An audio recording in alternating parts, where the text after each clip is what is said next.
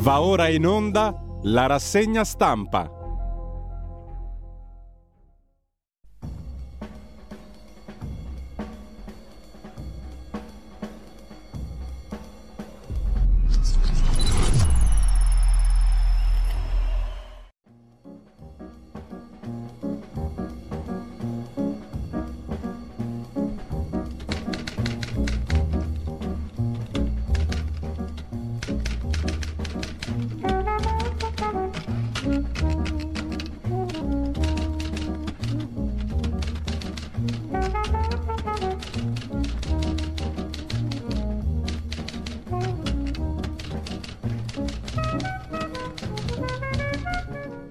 Cordiale buongiorno a tutte le ascoltatrici e a tutti gli ascoltatori da Giulio Cainarca, ben trovati all'appuntamento con la rassegna stampa, la più longeva dell'Europa dell'Ovest, dal 1997, incredibile ma vero, la più lunga, la più dettagliata, la più straordinaria che si possa ascoltare su tutto il globo terracqueo, verrebbe da dire. In ogni caso, 7.32, martedì 17 di gennaio. Si inizia subito a sparare fesserie nel mm, meraviglioso mondo dell'Italia libera, repubblicana e democratica. La facciamo lunga, lunghissima, intanto radiolibertà.net e poi la pagina Facebook per avere un'idea delle cose che vanno in onda oggi su Radio Libertà. Torniamo seri, serissimi, andiamo all'agenzia ANSA. Naturalmente oggi le notizie sono quasi due. Una sicuramente la cattura di Messina Denaro, l'altra la morte di eh, Gina Lollobrigida, mentre l'agenzia ANSA apre ovviamente sulla cattura di Matteo Messina Denaro da parte del ROS, era ricercato da 30 anni. Mi chiamo Mess- Matteo Messina Denaro, dice il super latitante arrestato all'interno della clinica privata La Maddalena di Palermo dove si stava curando da oltre un anno. Il procuratore di Palermo De Lucia ha detto è stato catturato l'ultimo stragista, stragi di 30 anni fa. Il fiancheggiatore arrestato con lui è un commerciante di olive condannato all'ergastolo per decine di omicidi, tra, quali, tra i quali del piccolo, quello del piccolo scusate, Giuseppe Di Matteo, per le stragi del 92 costate la vita ai giudici Falcone e Borsellino, per gli attentati del 93 a Milano, Firenze e Roma. Gli affari miliardari del boss, ricorda l'agenzia ANSA in prima pagina. I giovani esultano, Palermo è nostra e non di cosa nostra, anche se il quotidiano nazionale ci racconta che a Palermo sono stati tutti molto tranquilli, nessuna enfasi, nessuna particolare agitazione per l'arresto di Matteo Messina Denaro. Il plauso della politica, Giorgia Meloni parla di giornata storica, la Presidente del Consiglio dice che proporrà il 16 di gennaio, ieri, come il giorno di chi combatte la mafia. Parla anche la russa, Presidente del Senato, la lotta alla mafia non conosca tregua, Mattarella sente piante dosi e si congratula, Salvini dice le istituzioni non mollano, il capitano ultimo a sua volta commenta è un giorno buono per tutti. Mm. Interrogato anche il titolare della carta di identità falsa, Andrea Bonafede, questo c'era scritto sulla carta di identità falsa di Matteo Messina Denaro. L'emozione di Maurizio Costanzo che sfuggì all'attentato il 14 maggio del 93, ordito dal Messina Denaro, lo Stato ha vinto. Per fortuna sono qui, ha detto Maurizio Costanzo, posso essere testimone di questa giornata storica. Al tempo sono sfuggito al peggio, per miracolo. Eh, lasciato Matteo Messina Denaro, la Cina, più 3% PIL nel 2022 e ai minimi da 40 anni. La crescita economica in Cina che ha registrato nel quarto trimestre del 22 un PIL in rialzo del 2,9%, crescita del 3% nell'intero 22. Siamo ai livelli più bassi da oltre 40 anni, in scia soprattutto ai problemi legati al Covid. I benzinai confermano lo stop, qui siamo in Italia, l'antitrust apre istruttorie l'autorità antitrust ha riscontrato irregolarità per l'applicazione alla pompa di un prezzo diverso da quello pubblicizzato. Ai gestori non piace il decreto sulla trasparenza dei prezzi per le sanzioni ai distributori. Intanto il gas chiude in calo 55 euro da inizio anno giù del 27% alla mitica borsa speculativa di Amsterdam, inflessione di oltre il 14%, a Londra quasi il 16%. Caso Qatargate, i giudici dicono che la figlia di Panzeri, Silvia, avvocato, va consegnata al Belgio, la decisione a Brescia, l'ultima parola spetta alla Cassazione. E poi L'altra notizia del giorno, la morte di Gina Lollobrigida, 95 anni, grande protagonista del cinema italiano, nata a Subiaco il 4 luglio del 1927 in Ciociaria. Sempre dalla prima pagina dell'agenzia ANSA convalidato il fermo per l'uomo che ha sparato a Martina, lo ha deciso il GIP di Roma che ha detto l'unico obiettivo dell'uomo era ucciderla. Se tutti avessero fatto il loro lavoro sarebbe ancora viva, ha detto l'avvocato difensore della donna ammazzata.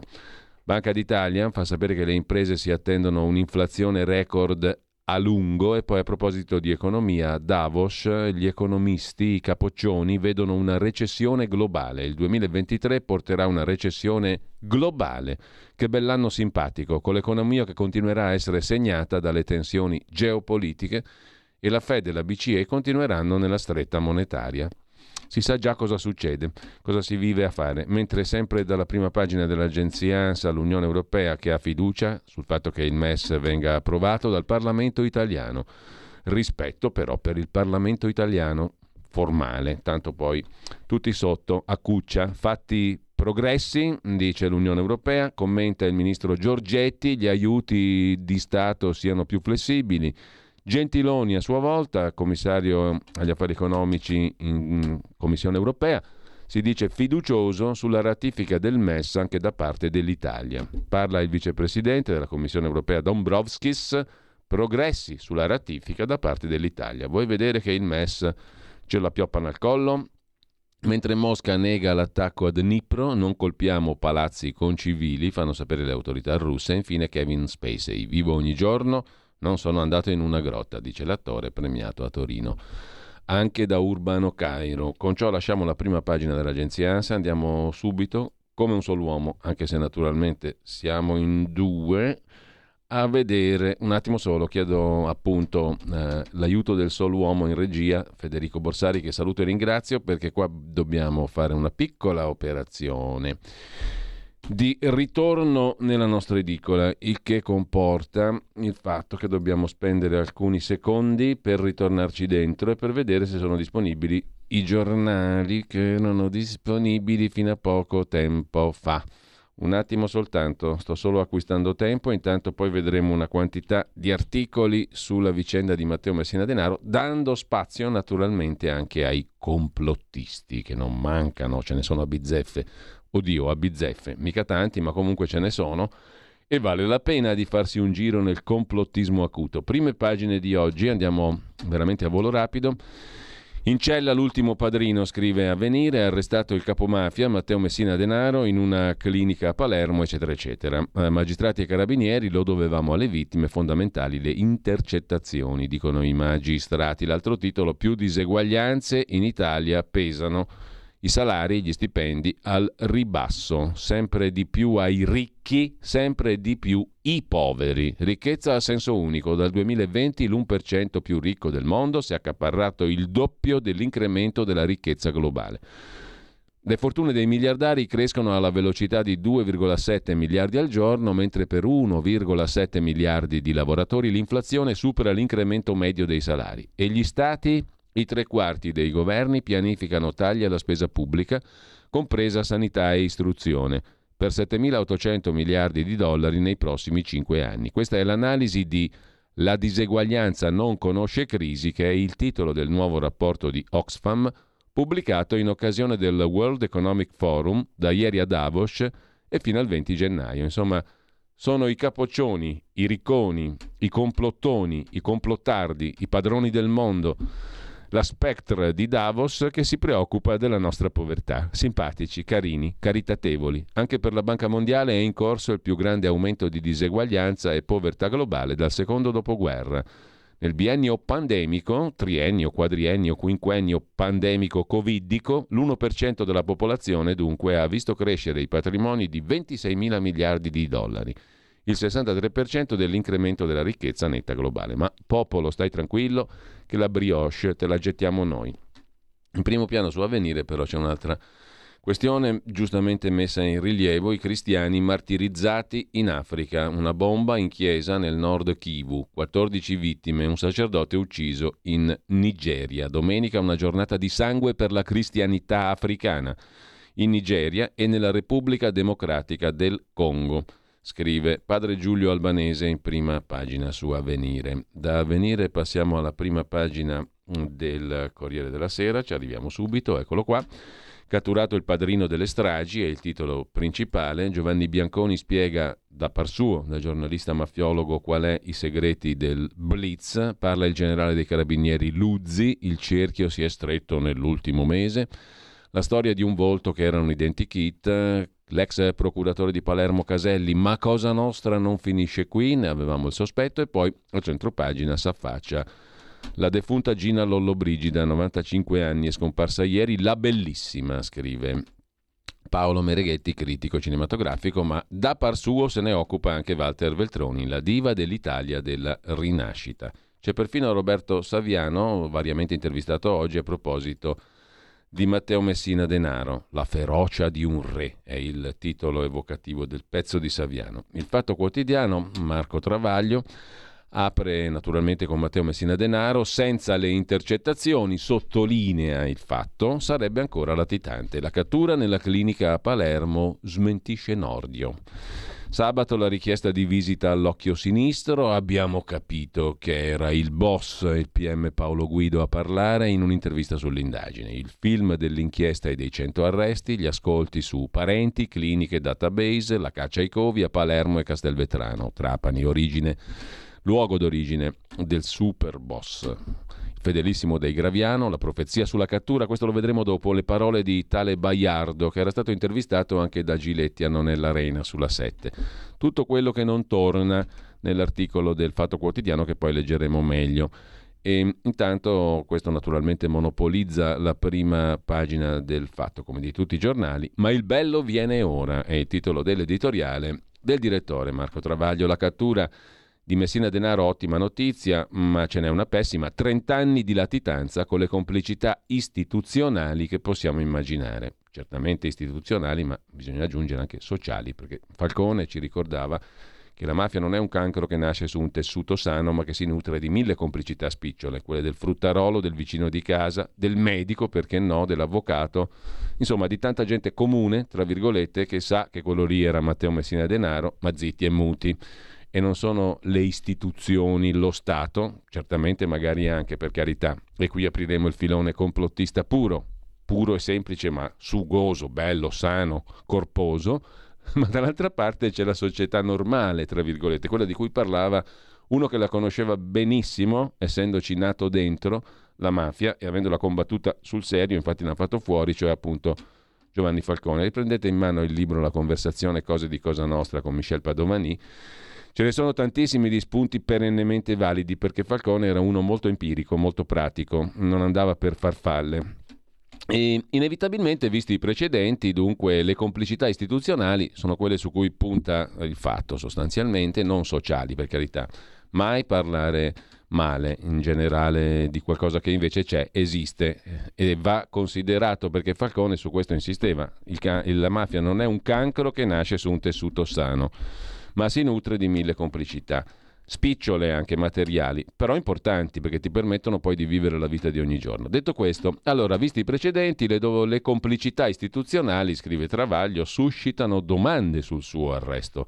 L'hanno davvero colto di sorpresa? O si è o l'hanno consegnato? O semplicemente aveva abbassato la guardia?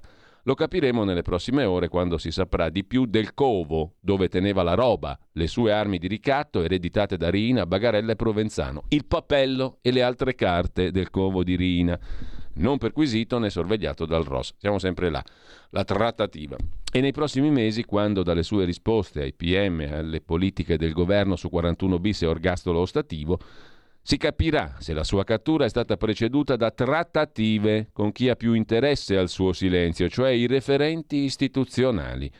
La profezia di Baiardo, legatissimo ai fratelli Graviano, nell'intervista a Giletti di due mesi fa, poi la sentiremo, Somiglia a un avviso ai naviganti, interno ed esterno a Cosa Nostra, del tipo non pensate di farvi belli con l'ennesimo arresto eccellente e dimenticare in galera chi come i Graviano è sepolto lì da 30 anni. Fa riflettere anche l'uscita di Piantedosi che una settimana fa auspicava o annunciava la cattura del super latitante. Vaticinio che ricorda quello del predecessore, Mancino, su Riina, quattro giorni prima del suo arresto. Ora il rischio peggiore, scrive Travaglio, è il relax, perché preso l'ultimo boss, la mafia è sconfitta, la guerra è finita. In realtà l'ultimo boss è sempre il penultimo, a quell'età, in quelle condizioni, con un arresto sempre più probabile. Ogni capomafia si premunisce per tempo nominando il successore passando le consegne. Ma quel clima di irresponsabile rilassamento lo sta già alimentando il cosiddetto ministro della giustizia, che Travaglio non lo può vedere, Nordio, dichiarando guerra alle intercettazioni perché costano troppo. 160 milioni all'anno, un quinto del costo dell'ultimo condono fiscale. E perché un mafioso vero non parla al telefono né al cellulare, sa che dentro c'è un Trojan. Non parla neanche, ha detto Nordio in aperta campagna, perché sa che ci sono i direzionali. Mm, la cattura nella clinica a Palermo invece smentisce Nordio, le intercettazioni sono state fondamentali, dicono i magistrati.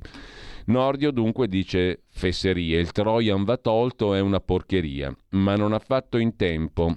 Ieri gli inquirenti hanno spiegato che Messina Denaro è stato preso grazie alle intercettazioni di una miriade di parenti e fiancheggiatori del boss. Allora, si è consegnato o l'hanno consegnato o l'hanno preso per le intercettazioni? Le due cose non è che stiano tanto insieme. Comunque, evidentemente, conclude Travaglio, i mafiosi veri non danno ascolto a Nordio e continuano a telefonarsi, a parlarsi, tutti scemi. Magari non sono mafiosi veri. In un paese civile, conclude Travaglio, Nordio si scuserebbe chiederebbe scusa per quegli sproloqui da incompetente, non parlerebbe più di intercettazioni per il resto dei suoi giorni, ma è pur vero che in un paese civile Nordio non farebbe il ministro della giustizia. Ci vorrebbe il Bonafede, che non è il falso nome di Messina Denaro, ma l'ex ministro della giustizia Grillino, naturalmente. Dal fatto passiamo al giornale. Titolo a tutta pagina La rivincita dello Stato sulla cattura appunto di Messina Denaro. I colori dell'antimafia è il titolo dell'editoriale eh, di Augusto Minzolini, l'ultimo boss della mafia è stato consegnato alla giustizia, successo dello Stato, polizia, magistratura, politica, governo, Meloni. Qualcuno ironizzerà sul fatto che ci sono voluti 30 anni, che il vecchietto malato di tumore col cappello di lana sulla testa è il pallido ricordo della primula del crimine che ha terrorizzato la Sicilia e non solo, che ha fatto sciogliere il figlio di un pentito nell'acido. Congetture di questo tipo sono un errore, scrive Minzolini, perché i boss restano pericolosi a qualunque età. E poi ancora dalla prima pagina del giornale l'elogio di Berlusconi. Nessuno come Giorgia Meloni, il cavaliere spegne le polemiche. Silvio Berlusconi presenta i candidati di Forza Italia alle regionali in Lombardia e elogia il governo di Giorgia Meloni. Sarà un buon premier nei prossimi anni per gli italiani. Tornando invece a Messina Denaro intervista a Mario Mori di Luca Fazzo, solo lui potrà dirci la verità sulla trattativa, poi vedremo meglio l'intervista e domanda a Pierluigi Del Viscovo, ma dopo 30 anni è davvero una vittoria? La resa finale, un malvissuto senza le manette le immagini della cattura. Su questo si soffermerà anche un altro nostro amico complottista, Edoardo Montolli, come vedremo. Ma comunque, ora Cosa Nostra è senza padrini e divisa in bande, scrive Felice Manti. Dal giornale passiamo al giorno, quotidiano nazionale, giorno nazione, resto del Carlino, il padrino atto finale è il titolo d'apertura, mentre Il Mattino di Napoli mette in prima pagina, ma poi lo vediamo a proposito di boss, la storia di un boss di Camorra che in Emirati Arabi Uniti, ad Abu Dhabi, si converte all'Islam per evitare le torture, poi incarcerato anche in Siria. Ma naturalmente l'articolo principale, il titolo principale è dedicato all'ultimo padrino che è stato preso. C'è anche una primula rossa della Camorra napoletana, un'altra, il capoclan che sfidò Cutolo tra i ricercati principali. S'affaccia il tema di colfe badanti, stangata sulle famiglie, in prima pagina sul quotidiano napoletano, fino a 145 euro in più per i contratti a colf, badanti e babysitter, stangata sulle famiglie italiane. Poi sullo stop ai benzinai il governo media, ma pare che i benzinai vogliano fare sciopero. E lasciamo la prima pagina del mattino per andare chiedo scusa, al Tempo di Roma, il Tempo di Angelucci, al quale dedica un articolo al vetriolo Mario Gerevini sul Corriere della Sera parlando di centinaia di milioni detenuti da Angelucci, che è anche deputato Lega dal settembre scorso all'estero, ma lo vedremo dopo. Preso l'ultimo padrino è il titolo del tempo di Roma, colpo alla mafia. Ah, tra l'altro, non abbiamo detto la cosa più importante, l'apertura della verità di oggi. La ricordate l'inchiesta di Milano sulla Lega? Tutta una bufala, archiviazioni, 49, 60, 100 mila milioni dalla Russia, Savoini, Metropol, bla bla bla tutta bufale, è finito in nulla completamente, però questa roba qui la mette in prima pagina, solo la verità bisogna dire, stamattina poi ci arriveremo, dopo tante bufale alla verità, preso l'ultimo padrino, Matteo Messina Denaro, eccetera, dopo Bonaccini anche Schlein richiama i grandi vecchi del PD, D'Alema, Bersani, i numi tutelari, i Lari e i Penati, Sciopper, Penati è defunto per carità, comunque non era lui non era lui il protagonista del dittico. Comunque, sciopero confermato, oggi vertice col governo, benzinai pie- sul piede di guerra, faranno sciopero il 25 e il 26. Si va verso la fumata nera anche per la prima votazione sul Consiglio Superiore della Magistratura, la maggioranza è senza accordo, scrive il Tempo. Repubblica apre naturalmente con l'ultimo stragista, quello metto qua, Matteo Messina Denaro, che porta malissimo i suoi 60 anni mh, mm, arrestato dai carabinieri in una clinica, eccetera. La pista delle cure oncologiche, commenta Carlo Bonini, è il manifesto di una vittoria, la cattura, la foto di questo qui. Lirio Abbate, lui il custode dei segreti su politica e affari, i tre volti del padrino venuto dal nulla, la città del santo povero, quella del boss ricco, la svolta dalle frasi sulla malattia. Poi Lollobrigida commentata da Natalia Aspesi, la diva del boom, la bersagliera che si è spenta a 95 anni. Alle pagine 28 e 29 la eh, longevissima Natalia Aspesi si occupa della testa defunta eh, Lollobrigida, giusto appunto. Eh, dopo la guerra con lei imparammo a sentirci belle, scrive Aspesi. La signorina con grandi occhi neri e corpo a clessidra si rivelò anche intelligente e brava, in anni ancora fascisti nel giudizio sulle donne, che erano belle e oche oppure intelligenti e brutte. Eravamo tutte brutte per la fame, malvestite per la guerra, ma Miss Italia scoprì che esistevano ragazze bellissime, come forse non ce ne sarebbero state più. Miss Italia edizione 1947, la seconda edizione. Concorrenti maltruccate in brutti costumini spiegazzati, ma di bellezza ce n'era così tanta che non si sapeva chi premiare. Si optò per la semplicità di Lucia Bosè, seguita dalla classe di Gianna Maria Canale, anche se la più italianamente bella era Gina Lollobrigida, che arrivò terza a quel concorso di Miss Italia 1947. Ma a far decidere la giuria, maschi seri con i baffi, di non incoronare lei, Lollobrigida Miss Italia, fu dico io, quel seno candido e rigoglioso, per niente democristiano e neppure comunista, quando si era tutti moralisti e guai a pensare alle brutte cose. Chiedo scusa se della diva italiana che con Sofia Loren divide la massima celebrità nel mondo, ricordo quell'inizio oscuro e folgorante, ma per noi, bruttine d'epoca, fu un necessario vitale avvertimento. Non credere alla mamma che ti dice che ti vorranno tutti perché hai studiato dalle suore, al confessore che ti rassicura. L'importante è che resti pura, perché se non ti dai da fare con queste rivali in giro avrai una vita grigia.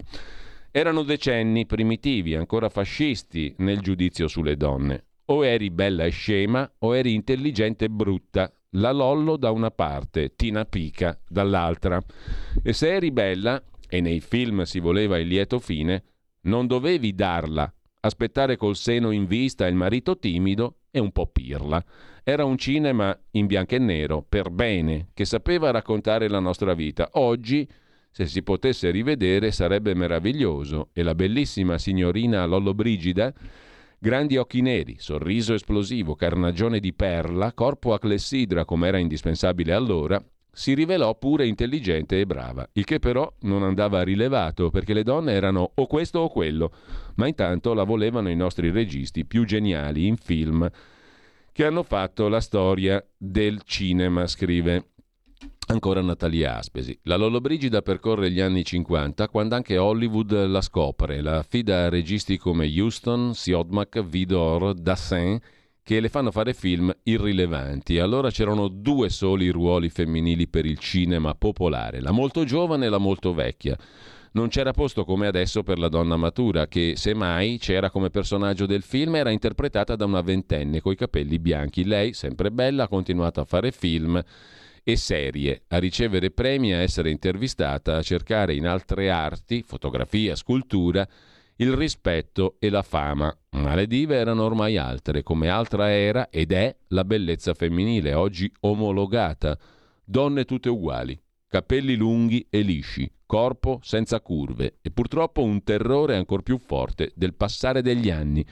Anche la Lollo si era rassegnata al limite che le veniva dall'essere sempre meno giovane, cercando strade diverse dal cinema. Oggi non è più così.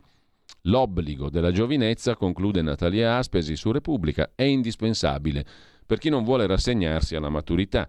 I social si riempiono di settantenni che dovrebbero dimostrare vent'anni, bellezze costrette a non finire mai nella fatica quotidiana dello specchio. Un formato unico. Moglie e compagna di Totti sono uguali, con quelle bocche immense che potrebbero divorarti. Intanto la mitologica diva, chiusa nella sua villa bunker, Scivolava nella vecchiaia, quando nulla è più rimediabile, una vita privata difficile, sbagliata, come capita a tante donne rese diffidenti dalla celebrità, forse sola a difendersi da persone rapaci e crudeli. Quegli occhi neri, belli fino all'ultimo, a esprimere sconfitta, dolore, verità, conclude. Natalia Aspesi, lasciamo Repubblica, andiamo a vedere anche la prima pagina della stampa. Apertura naturalmente sull'ultimo padrino. Ora ci parli dell'agenda rossa, scrive Giuseppe Legato, quella di Borsellino mai trovata. Di Matteo, il magistrato Nino Di Matteo, oggi è una giornata importante, ma lo Stato non ha vinto. Sarebbe letale pensare che lo Stato abbia sconfitto Cosa Nostra, dice il magistrato. Palermitano, troppi complici nei salotti buoni, commenta Giancarlo Caselli e poi Andrea Malaguti che intervista Saviano, il governo non è antimafia.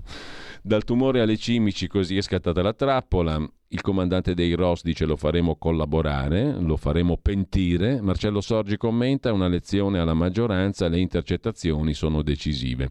Il buongiorno di Mattia Feltri intitolato Lo Stato tanto meno. Ne vedo già di fumo, un bel po', scrive. Mattia Feltri tutti sapevano dov'era, non è possibile che non sapessero, chissà cosa c'è dietro, si sarà consegnato lui al culmine di una nuova trattativa e così via. Ma che importa? A noi piace la fumisteria e poi vedrete dopo quanto ci piace a noi qui a Radio Libertà perché di complottisti ve ne proporremo una, una svalangata. Ci siamo dentro da decenni, tutti quanti, scrive Feltri, Mattia. Abbiamo visto inchieste della magistratura con uso intensivo di fantasia, inchieste giornalistiche fondate sul guardacaso e nelle une e nelle altre la suggestione è salita al rango di prova. Abbiamo visto leader politici accusati vicendevolmente di collusione per superiori fallimentari ragioni di consenso. E ancora, stavolta, appena intronizzata Giorgia Meloni, ogni sua mossa decrittata come stratagemma per favorire le mafie, al plurale, che fa scena.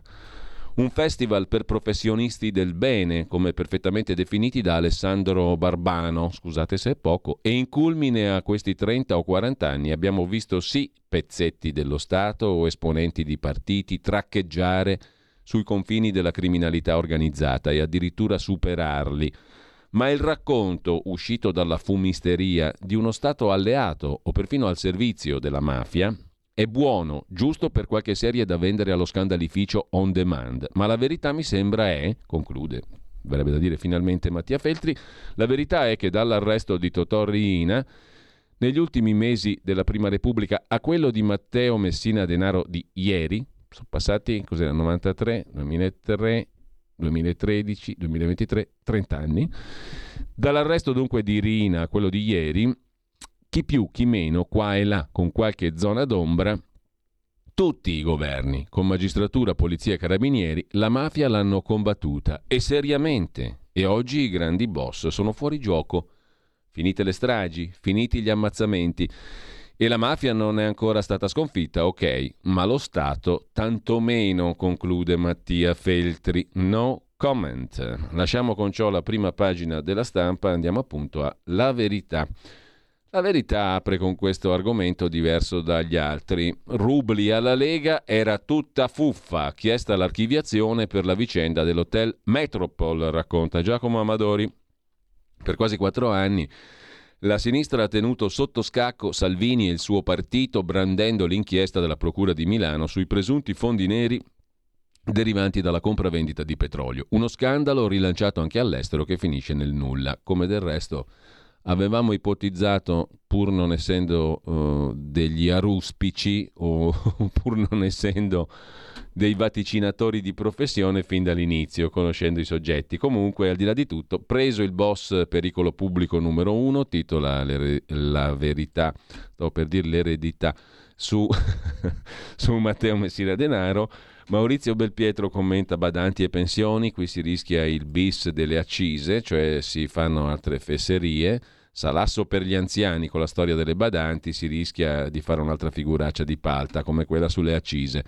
Claudio Antonelli, la strana vicinanza di Microsoft alla Russia è la linea degli Stati Uniti? A pagina 15 il pezzo che pone questa domanda. Microsoft vuole il piano Marshall per la Russia. Il presidente del colosso dell'informatica, Bradford Lee Smith, Microsoft, lancia l'idea di un programma di aiuti per la Russia. Parla in proprio o svela la linea statunitense? Intanto, a quanto risulta, la multinazionale non avrebbe mai interrotto i servizi cloud per il Cremlino, scrive Antonelli. Francesco Borgonovo si occupa delle lezioni dal passato, il nodo gordiano da sciogliere tra l'Occidente e l'Oriente. A pagina 17 ne scopriamo qualcosa di più. Per Junger e Schmidt, due pensatori, la sfida tra est e ovest segna la storia. Il nodo gordiano con l'Oriente sta portando l'Occidente al suicidio. Il nodo di Gordio di Adelphi, Ernst Junger e Carl Schmitt recupera Francesco Borgonovo e sempre dalla prima pagina Daniele Capezzone. Come si può bloccare la bastonata verde dell'Europa in arrivo sulle nostre case, l'efficientamento energetico. Il governo al lavoro per allungare i tempi e rendere meno rigida la direttiva europea che impone la riqualificazione energetica.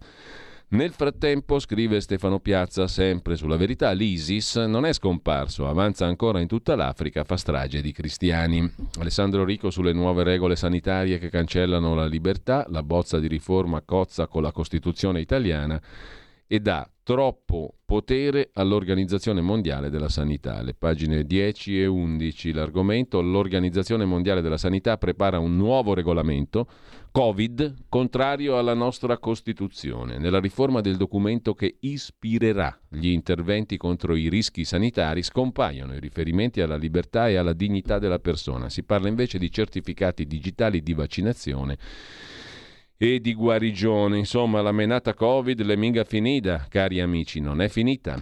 PD e CGL invece sfrattano una natività dall'ospedale, roba da matti, scrive Giorgio Gandola, perché turba le donne che abortiscono. L'icona della natività, un'icona bizantineggiante messa nelle vicinanze del reparto di ostetricia e ginecologia dell'ospedale civile di Venezia, è un invito per le donne a non abortire. La sinistra ha intrapreso una crociata contro un'icona. Ma andiamo al tema forte, l'articolo d'apertura, lo strombazzatissimo caso Metropol, scrive Giacomo Amadori, non ha partorito che il nulla, la presunta cricca di sei persone, tre italiani, tre russi, con tante belle vodka in corpo, che ha un tavolino dell'hotel Moscovita Metropol.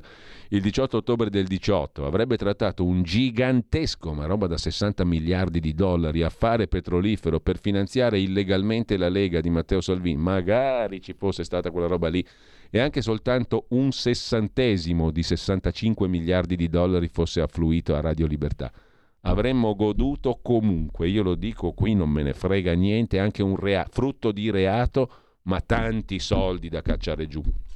Non è arrivato un tubazzo.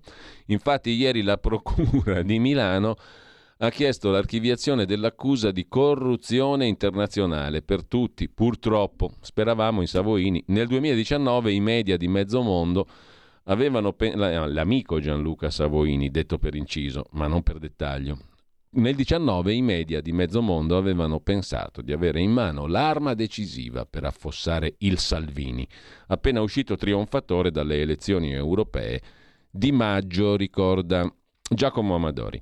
La valanga aveva iniziato a montare a febbraio con i primi pezzi e l'uscita del libro nero della Lega, ma lo smottamento divenne slavina quando siti internazionali diffusero l'audio consegnato ai giornalisti dell'Espresso ogni, con ogni probabilità, come ricostruisce oggi la Procura di Milano, da un tale avvocato massone di nome Gianluca Meranda Ora, i magistrati di Milano, guidati dal procuratore aggiunto Fabio De Pasquale, dopo tre anni e, me- e se l'ha archiviata lui, vuol dire che proprio è un'archiviazione a prova di bomba, dopo tre anni e mezzo di infruttuose indagini, sono stati costretti a chiedere l'archiviazione per tutti gli indagati, a partire da Gianluca Savoini, il discusso lobbista, scrive Amadori, in realtà era un semplice giornalista, che avrebbe preso parte all'incontro del Metropol.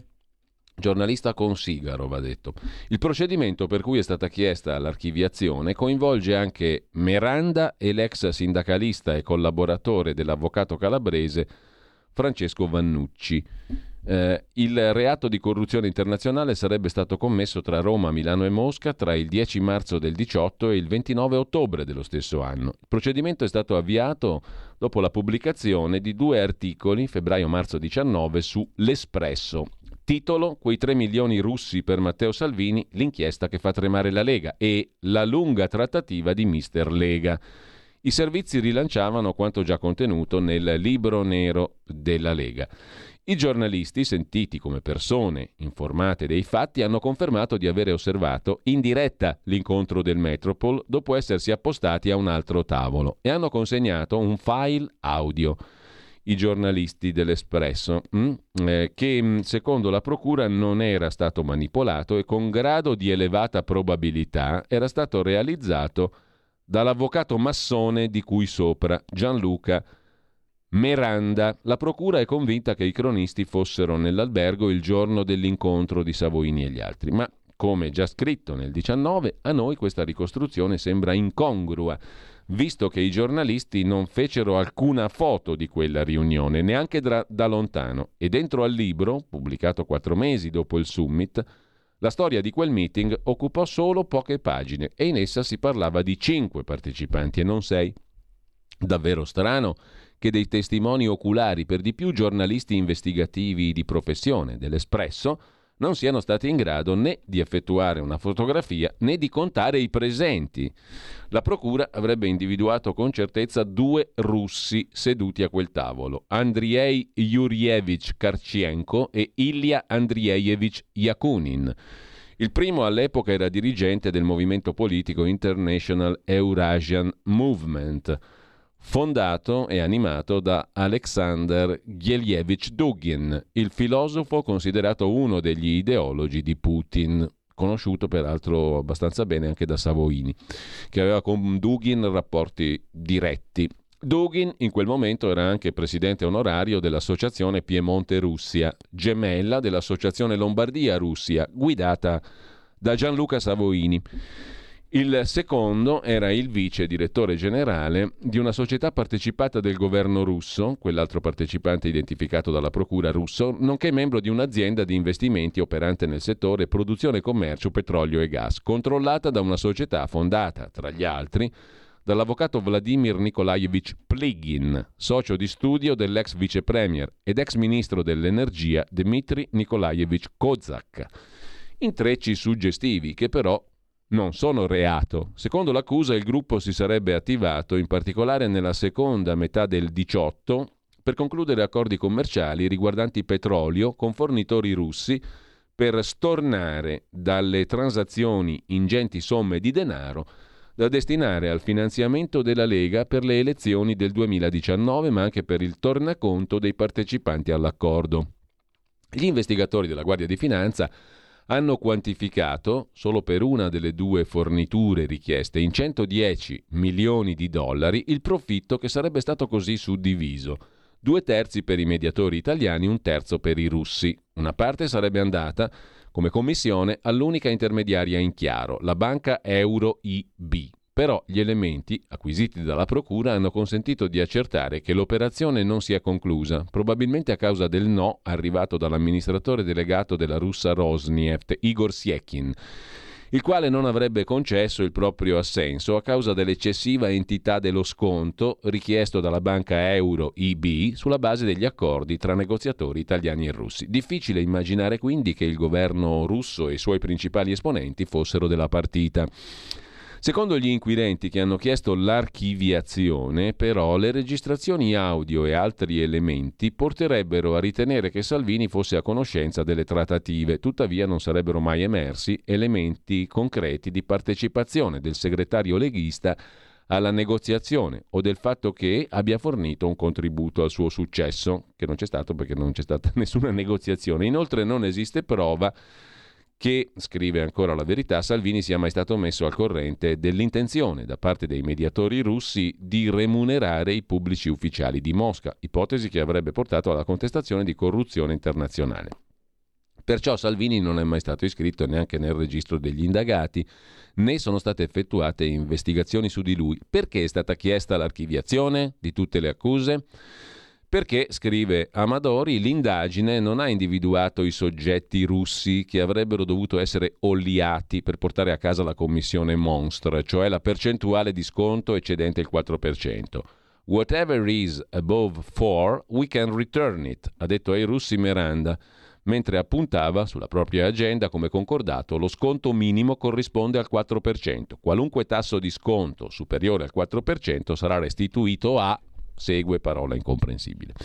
I magistrati sanno che per procedere nell'inchiesta era indispensabile identificare i presunti destinatari delle mazzette, oltre a Dugin, Karchenko e Yakunin, tutti e tre soggetti che non sembra abbiano rivestito funzioni in questa trattativa.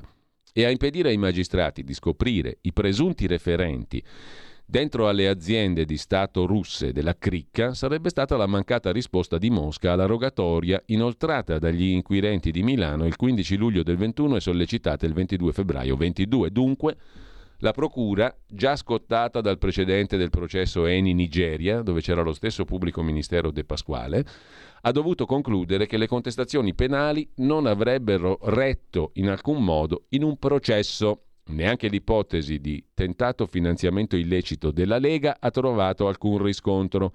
Sebbene per i magistrati l'obiettivo fosse rimpinguare le casse del Carroccio, il tentativo non avrebbe raggiunto alcuno stadio di concretezza, cioè parole affidate alla vodka.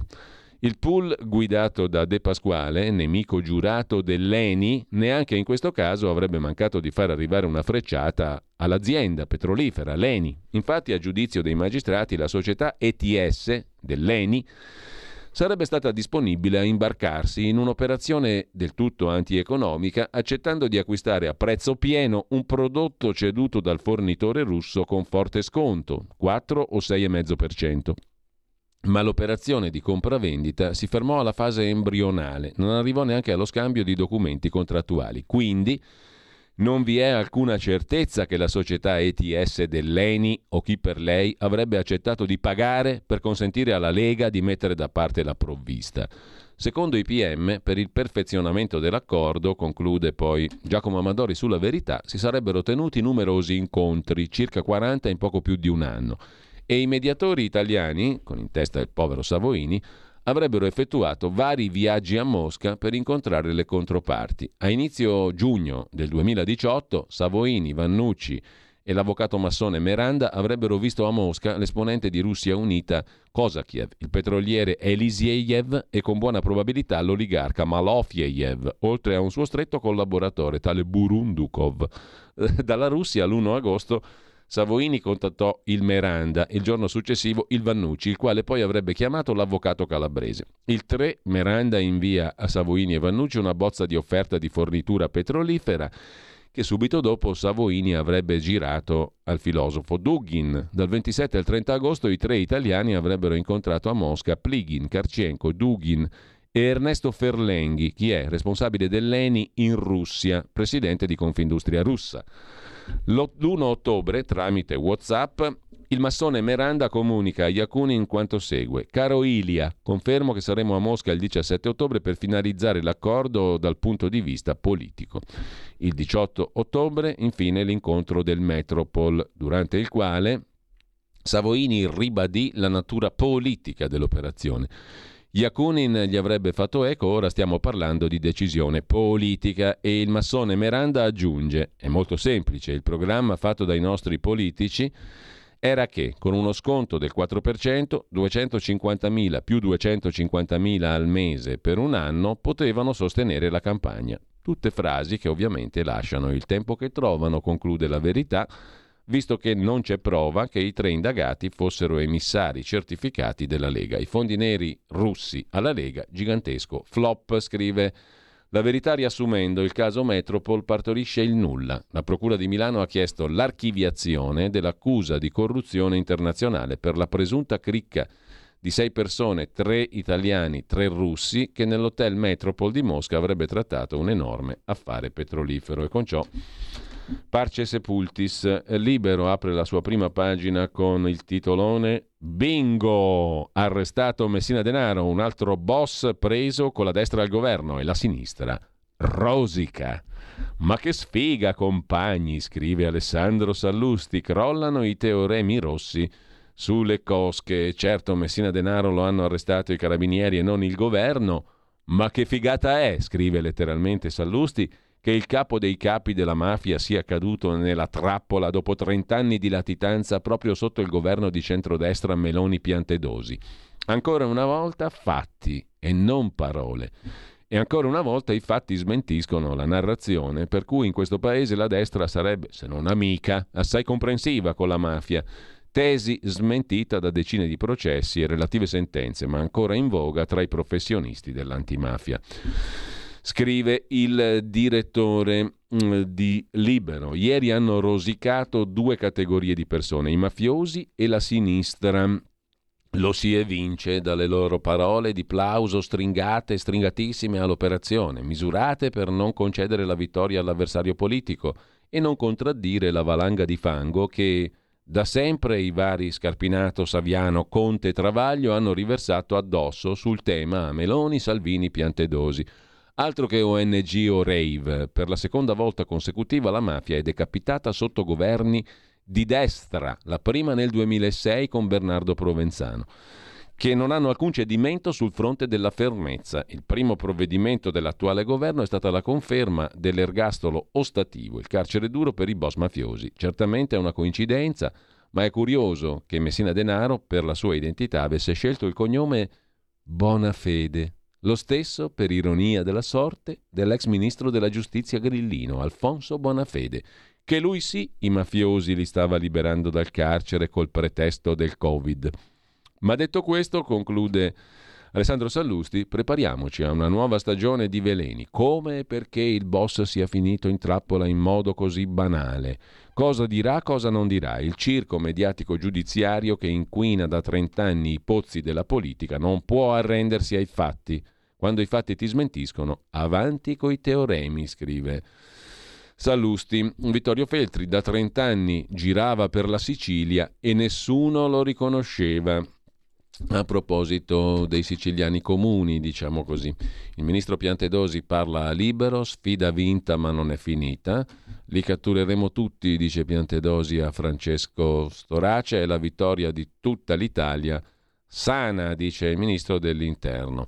E ancora da libero si scatenano i complottisti, sottolinea Renato Farina, poi noi ne daremo ampio conto perché a noi ci piace il complottismo, è una roba bella, interessante, intrigante, romanzesca, talvolta perfino verosimile, addirittura incredibile ma vero. In ogni caso lasciamo la prima pagina di libero e andiamo a vedere che cosa.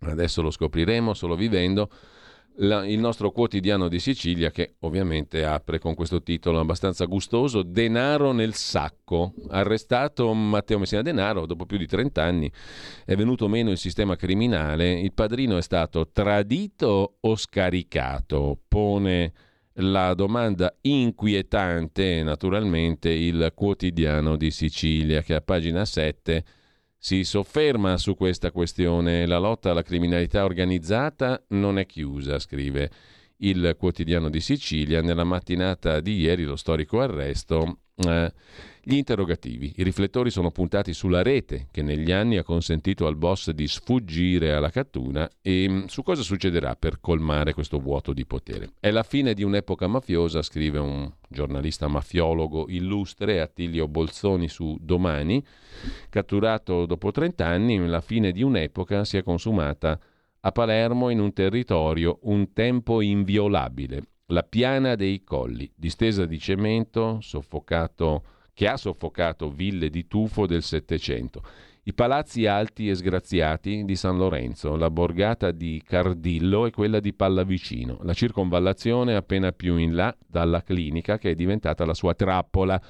La mafia è scienza esatta, per qualcuno cabala, che prova sempre a indovinare il futuro con numeri e segni. Matteo Messina Denaro catturato 30 anni esatti dopo Riina.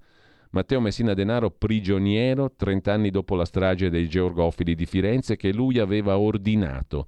Messina Denaro che non è più ricercato dopo 30 anni di latitanza, capo o non capo della Cosa Nostra siciliana. Niente sarà più come prima, scrive Bolzoni, perché è l'ultimo dei corleonesi, l'ultimo dei boss che hanno rinnegato la loro natura mafiosa per dichiarare guerra allo Stato o forse sarebbe meglio dire a quei rappresentanti dello Stato, poliziotti come Boris Giuliano, Ninni Cassarà, Carlo Alberto Dalla Chiesa, Emanuele Basile, magistrati come Falcone Borsellino, uomini politici come La Torre e Piersanti Mattarella, che non si sono sottomessi alla dittatura del crimine. Razza speciale o maledetta, per noi italiani che abbiamo dovuto subirli e per loro stessi che si sono autodistrutti in un delirio di onnipotenza, fidandosi oltre ogni limite di estranei alla loro organizzazione segreta, consegnando il loro destino a qualcun altro che è rimasto sempre nell'ombra, i cosiddetti mandanti esterni, che hanno lasciato impronte a Capaci, ancor più in via D'Amelio e ancora e ancora di più fra Firenze, Roma e Milano nella primavera del 93.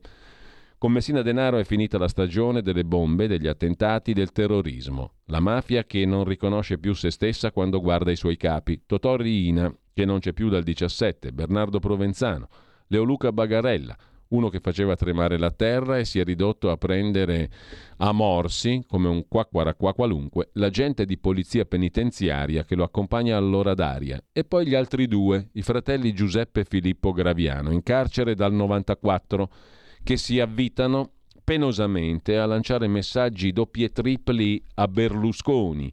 Soldi dati, soldi mai restituiti, patti non rispettati, accordi di un passato lontano ai quali nessuno crede o vuol credere. Sono finiti tutti questi mafiosi che volevano comandare sulla politica, schiacciati, fatti fuori uno dopo l'altro, comprati, venduti. Bastava soltanto lui, trapanese di Castelvetrano, capitale di mafia dove Restava soltanto lui, appunto Matteo Messina Denaro di Castelvetrano, capitale di mafia dove più di 70 anni fa Cosa Nostra portò a termine uno dei suoi capolavori, cedendo il cadavere del bandito Salvatore Giuliano al Ministero dell'Interno e ai reparti dell'Arma dei Carabinieri. L'hanno sempre chiamato Diabolic, testa dell'acqua, Usiccu, che a vedere le prime immagini, a pochi minuti dalla cattura, tanto secco non sembra, più che grasso e gonfio, dilatato dai farmaci per la sua malattia un po' simile agli identikit e ai photofit diramati in questi anni. Fantasma dal giugno del 93 a 61 anni, non è più il ragazzo che pendeva dalle labbra di Totò Riina. E conclude sul domani mm, Attilio Bolzoni, l'operazione del raggruppamento operativo speciale dei carabinieri è di grande valore, ma adesso comincia la vera sfida. Chiusa con la capitolazione di Messina Denaro l'era dei Corleonesi durata quattro decenni, sta arrivando il momento della verità su come lo Stato vuol contrapporsi alle grandi organizzazioni criminali. Non ci sono più capi di spessore elevato. Cosa nostra siciliana è alla ricerca di se stessa, non ha più una cupola, un governo, non ha più un piano a lungo termine, non ha un progetto politico, si sta accontentando di resistere. La cattura di Messina Denaro è già passato, ma la mafia già vede il suo futuro, oltre i nomi che noi oggi conosciamo, conclude Bolzoni. Sul riformista è il direttore Piero Sansonetti a occuparsi della questione, cosa nostra addio, preso il capo, l'emergenza è finita, adesso basta 41 bis e leggi speciali. Catturato a Palermo il boss dei Corleonesi, basta con le norme speciali, normalizziamo anche la disciplina legislativa sulla mafia. Propone il garantistissimo Piero Sansonetti, mentre sul manifesto il titolo è Erano capaci, con riferimento alla strage di Capaci, ovviamente sono Matteo Messina Denaro. Queste le parole dopo 30 anni di latitanza del boss che si arrende senza resistere. In manette il suo autista, la cattura dopo tre mesi di intercettazioni e appostamenti e caccia al covo e ai fiancheggiatori, scrive il quotidiano comunista che poi mette in rilievo da Davos le diseguaglianze senza fine. Guerra, recessione, emergenza climatica, ingiustizie. Al 53 forum mondiale in Svizzera. Cosa staranno pensando i capoccioni? Se parlano della nostra povertà, cosa ci stanno preparando? Il dubbio, il quotidiano degli avvocati penalisti, apre con i farabutti dei Ross, erano giudicati tali da molti complottisti, quei farabutti che trattavano con la mafia, che hanno favorito Rina, non hanno perquisito il covo, eccetera, eccetera, hanno catturato invece anche Matteo Messina Denaro. La lunga latitanza del boss di Cosa Nostra finisce grazie all'ennesimo gran lavoro del reparto speciale dei carabinieri. Ma si domanda Claudio Martelli, ma per scovarlo a Trapani ci volevano 30 anni? Ma come si fa? Grida Martelli al telefono a non concentrarsi su un aspetto sconcertante, cioè sul fatto che Matteo Messina Denaro non era in Sud America, ma a Trapani, in realtà l'hanno preso a Palermo, nella sua città, e solo dopo 30 anni lo si è riusciti a prendere? Martelli ieri ha fatto questa battuta a caldo.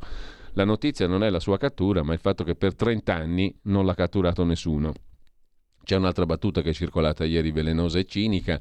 Dopo aver speso un sacco di soldi in cure private, Matteo Messina Denaro ha deciso di rivolgersi al Servizio Sanitario Nazionale, hm? di farsi curare dallo Stato. Intanto, dalla prima pagina del foglio vi segnalo velocemente un pezzo inedito di Benedetto XVI questa apparente modernità così intollerante vuole l'estinzione di ciò che è essenzialmente cristiano e poi quattro articoli dedicati a Messina Denaro sotto il titolo La grande sconfitta dell'antimafia della chiacchiera. L'arresto di Messina Denaro è un duro colpo per la mafia e anche per il circo mediatico giudiziario. I miracoli del Ross Cosa nostra è finita, il Ross eh, non si discute più, dice il generale Mario Mori, Meloni misurata a Palermo, meno a Roma. Mantovano dice al foglio, c'è chi semina e chi raccoglie. Lo storico Lupo osserva il conflitto con Cosa Nostra è terminato nel 93, ora il pericolo sono le altre mafie. E poi ancora chi è Paolo Guido, il PM scettico sulla trattativa Stato-mafia che ha arrestato Messina Denaro.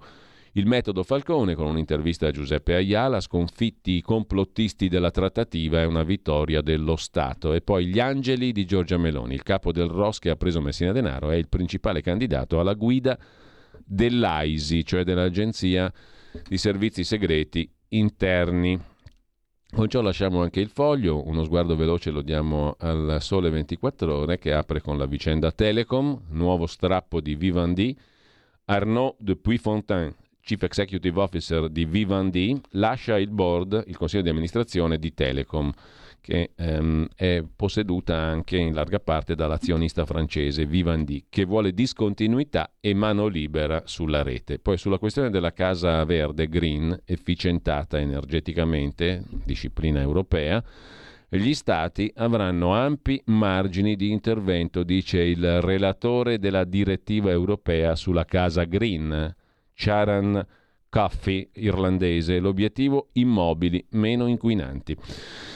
Italia Oggi di Pierluigi Magnaschi apre con la questione, de- la questione, delle cartelle esattoriali, si pagano a rate. Nonostante le difficoltà degli ultimi anni, il 50% degli incassi dell'Agenzia delle Entrate e Riscossione arriva dai contribuenti che rispettano i termini e aderendo ai piani di rateazione pagano puntuali. Su 4,4 miliardi di entrate da riscossione ordinaria, 2,3 sono da rateazione, che aggiunti ai 2,5 derivanti dalla definizione agevolata, portano il consuntivo 2021 di Agenzia delle Entrate e Riscossione a 6,9 miliardi. Intanto da gennaio, stangata in arrivo, la retribuzione di Colf e Badanti aumenterà del 9,2%, pari all'80% del tasso di inflazione. Tino Oldani si occupa dello strapotere dell'Unione Europea su MES, case green e insetti come cibo, una conferma della vittoria delle elite sulla democrazia, scrive Oldani. Mentre Franco Becchis fa i conti in tasca a Giuseppe Conte, il reddito netto medio di Conte dopo il governo è stato di 1.700 euro al mese. Quasi un poveraccio. Il leader del Movimento 5 Stelle, Conte, ha reso pubblica sul sito della Camera dei Deputati la dichiarazione redditi 2022. È la più bassa da quando è diventato Presidente del Consiglio. Il suo reddito annuo complessivo è sceso a 34.905 euro rispetto ai 105.411 del 21, 205.000 del 20, 1.207.000 euro dichiarazione del 19 sull'anno fiscale 18, quello del suo ingresso in politica Facendo i conti, nell'anno in cui ha perso dopo un mese e mezzo lo stipendio da Presidente del Consiglio, Conte ha dovuto cavarsela con un reddito netto medio di 1.700 euro al mese, tanto che qualcuno ha ironizzato, la camera super lusso a Cortina d'Ampezzo gliel'ha pagata la compagna che è straricca, Olivia Paladino. Con ciò lasciamo le prime pagine e dopo ci rivediamo tra poco, tra pochissimo. Stai ascoltando Radio Libertà. La tua voce libera, senza filtri né censura. La tua radio.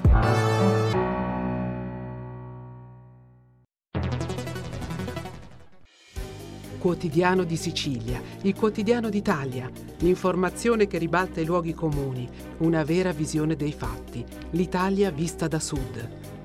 Ogni siciliano che vive in Italia e nel mondo è una risorsa è protagonista della crescita della nostra nazione. Dai forza alla crescita della nostra isola, abbonandoti al QDS digitale più archivio a soli 99 euro annui. Quotidiano di Sicilia, il quotidiano d'Italia, una scelta di valore. Stai ascoltando Radio Libertà, la tua voce libera senza filtri né censure, la tua radio.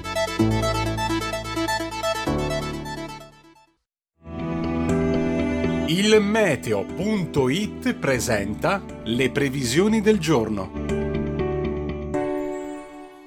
Una circolazione ciclonica con venti molto forti di libeccio provocherà oggi diffuse precipitazioni sul nostro paese. Nella prima parte di giornata condizioni di maltempo, soprattutto sul versante tirrenico e sulla Sardegna, con rovesci e temporali anche forti. Andrà meglio altrove, da segnalare solo foschie o nebbie sulla Valpadana. Nel pomeriggio piogge diffuse su Lombardia, nord-est, gran parte delle regioni centrali e basso Tirreno, qui anche con possibili nubifragi. Neve copiosa a bassa quota sulle Alpi, meglio invece sui restanti settori. Per ora è tutto tutto da ilmeteo.it dove il fa la differenza. Per dettagli maggiori c'è la nostra app. Una buona giornata da Alessandra Tropiano. Avete ascoltato le previsioni del giorno. Corrado Augias intervista Giovanni Falcone sul libro Cose di Cosa Nostra, 1992. A sei mesi dalla strage di Capaci, cos'è la mafia? Lei dice Basta parlare della mafia come di una piovra o di un cancro, dobbiamo riconoscere che ci rassomiglia. Uh-huh. ci a rassomiglia a chi? Appunto, a chi? Ai siciliani, ai meridionali, agli italiani, a chi assomiglia? Eh, assomiglia ai palermitani, ai siciliani, agli italiani, agli uomini in genere. Intendevo dire né più né meno che non sono poi tanto diversi dai comuni mortali. Non sono dei marziani, ecco, questo intendevo dire. Falcone, però lei dice anche una cosa, dice che la mafia affascina i siciliani, ma perché li affascina? Ma in, intendevo dire che la ideologia, chiamiamola così, la subcultura che è sottesa al fenomeno mafioso non è altro che la mh, sublimazione, ma soprattutto la distorsione di valori che in sé non sono censurabili e che sono proprio di larghi strati delle popolazioni del Mezzogiorno d'Italia e soprattutto della Sicilia. Se così è, è chiaro che la mafia in certa qual misura non è estranea al tessuto sociale che la esprime. Di fronte mh, ad una situazione di estraneità prima e di consapevolezza dopo da parte delle istituzioni a corrente alternata ha fatto riscontro invece un costante, progressivo aumento della pericolosità delle organizzazioni mafiose e soprattutto dell'organizzazione mafiosa per eccellenza che è Cosa Nostra. È vero che la magistratura dà continuamente prova di una debolezza Ma io di direi fondo? che tutte le istituzioni finora hanno dato prova di una debolezza di fondo. Giovanni Falcone sul libro Cose di Cosa Nostra, 1992. Cos'è la mafia? Da recuperare quel libro e per fortuna avevamo fatto a suo tempo anche queste pillole immortali, visto che Falcone credo possa essere annoverato mm, tra i massimi, forse il massimo esperto, visto che l'ha vissuta fin da bambino, di quella cosa chiamata mafia. Intanto, mh, eh, come al solito, apriamo una piccola finestra su ciò che accade nel corso della giornata nel nostro palinsesto. Facciamo il salto alle 12. Talk Alto Mare, Sara Garino. Oggi si parla di. Buongiorno Sara. Buongiorno Giulio e buongiorno a tutto il pubblico. Quest'oggi puntata speciale Overview Green, l'abbiamo intitolata Conversazioni su energia e ambiente. Avremo con noi ospite Tullio Patassini, esperto in transizione energetica per una chiacchierata con il pubblico ovviamente a briglio sciolta sui principali e più sfidanti temi dell'attualità che riguardano per l'appunto questi due ambiti con un occhio particolare a un ambientalismo critico e ragionato che non vada dietro ai soliti slogan urlati, ma che si fondi su argomentate basi scientifiche. Sotto questo punto di vista parleremo anche di un livello, il Dio Verde, poco conosciuto, ma che fa luce su molti aspetti ai noi molto bistrattati quando si parla di ambiente e di ecologia. Bene, grazie Sara, a Sara Garino, appuntamento alle 12, buona giornata Sara più tardi. Mm, Grazie Giulio, un Vi abbraccio. Vi ricordo anche, grazie a te, m- e vi ricordo anche che sulla questione mafia ci sarà un approfondimento in particolare in Zoom con Antonino Danna a partire dalle 18. Vi ricordo pure nel pomeriggio Pop Economia Rumore, Alessandra Mori con una quantità di ospiti, Marcello Gualtieri, Mario Rovetti, Francesco Viviano, Nino Sunseri, Nicoletta Orlandi. Posti, mh, eh, accise, tagli, costi, conti, polemiche. Eh, se ne parla con eh, gli economisti Mario Rovetti e Marcello Gualtieri. Poi l'arresto di Matteo Messina Denaro, naturalmente con Francesco Viviano, già inviato di Repubblica e scrittore siciliano. Una conversazione da non perdere, direi, oggi pomeriggio, mh, tra le 16 e le 17. Viviano è stato autore del libro Io Killer Mancato, originario del quartier generale Albergheria di Palermo, cresciuto tra i mafiosi, diventato uno dei più importanti giornalisti inviati italiani, ha seguito i principali processi di mafia analizzando le evoluzioni di Cosa Nostra dalle stragi ad oggi e sarà intervistato appunto dalla nostra Alessandra Mori tra le 16 e le 17 eh, insieme al giornalista economico Nino Sunseri col quale si parlerà di mafia che si radica nella finanza il legame è sempre più forte e pericoloso. E chiusura con Nicoletta Orlandi Posti, giornalista e storica dell'arte. Si parla di Letizia Battaglia, anche lei siciliana, ma trapattata a Milano, fotografa dei morti ammazzati dalla mafia dalle 16 alle 17. Pop Economia e Rumore con Alessandra Mori. Intanto mh, diamo uno sguardo agli articoli principali del giorno e apriamo con le dichiarazioni della Presidente del Consiglio, Giorgia Meloni. Beh, sì, è una giornata storica, un giorno di festa. È un giorno di festa per le persone per bene, è un giorno di festa per le famiglie delle vittime della criminalità organizzata, perché il sacrificio di tanti eroi non era vano, perché qualcuno ha raccolto quel testimone e quella guerra è stata portata avanti. È un giorno di festa per i tanti uomini e per le tante donne che nel silenzio, fuori dai riflettori, 7 giorni su 7, 24 ore su 24, 365 giorni all'anno, dedicano la loro vita a questo. Noi siamo abituati a ricordare soprattutto ovviamente chi si sacrifica eh, con il sacrificio più estremo no? per la lotta alla mafia. ma poi ci sono persone che sacrificano tutta la loro esistenza per raggiungere questi obiettivi e credo e mi piacerebbe immaginare, mi piace immaginare che questo possa essere il giorno nel quale viene celebrato il lavoro di questi uomini e di queste donne ed è una proposta che farò. È un giorno di festa per noi che possiamo dire ai nostri figli che la mafia si può battere. Non abbiamo vinto la guerra, non, non abbiamo sconfitto la mafia, ma questa battaglia era una battaglia fondamentale da vincere ed è un colpo duro per la criminalità organizzata. Così la Presidente del Consiglio Giorgia Meloni. Intanto vediamo un po' la rassegna delle cose dette intorno a Matteo Messina Denaro tra ieri e oggi.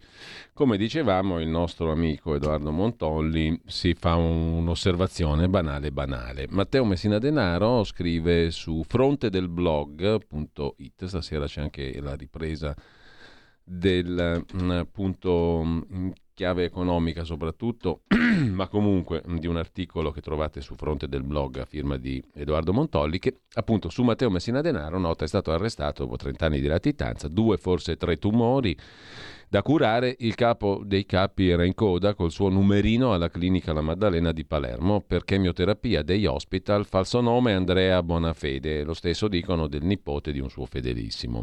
Gli hanno chiesto come si chiamasse, non si è nascosto, sono Matteo Messina Denaro.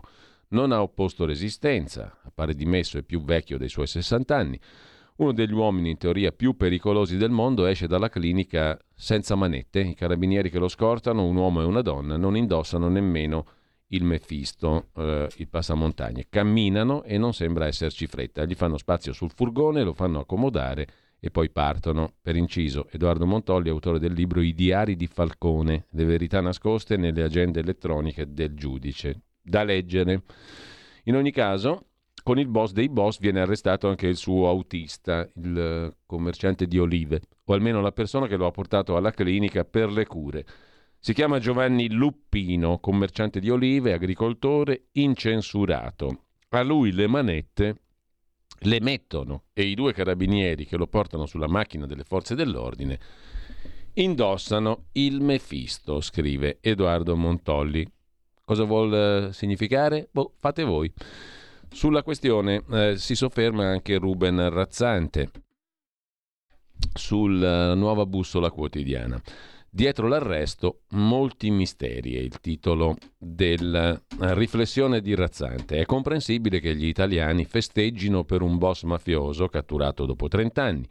Manifestazioni di giubilo ieri Risposta di un paese che accarezza il sogno del trionfo della legalità sulla mafia. Il capomafia arrestato dai carabinieri del Ross a Palermo in cura per tumore, clinica privata, identità falsa, in manette un favoreggiatore. L'inchiesta porta alla cattura del capomafia coordinata dal procuratore di Palermo De Lucia, dal procuratore aggiunto Paolo Guido. È l'ultimo stragista responsabile delle stragi di ormai 30 anni fa, 92-93. Giorgia Meloni arriva a dire che la data di ieri va segnata sul calendario e il 16 gennaio deve essere d'ora in poi la giornata della lotta alla mafia. Un colpo a effetto, ma scrive Ruben Razzante, gli interrogativi non sono pochi.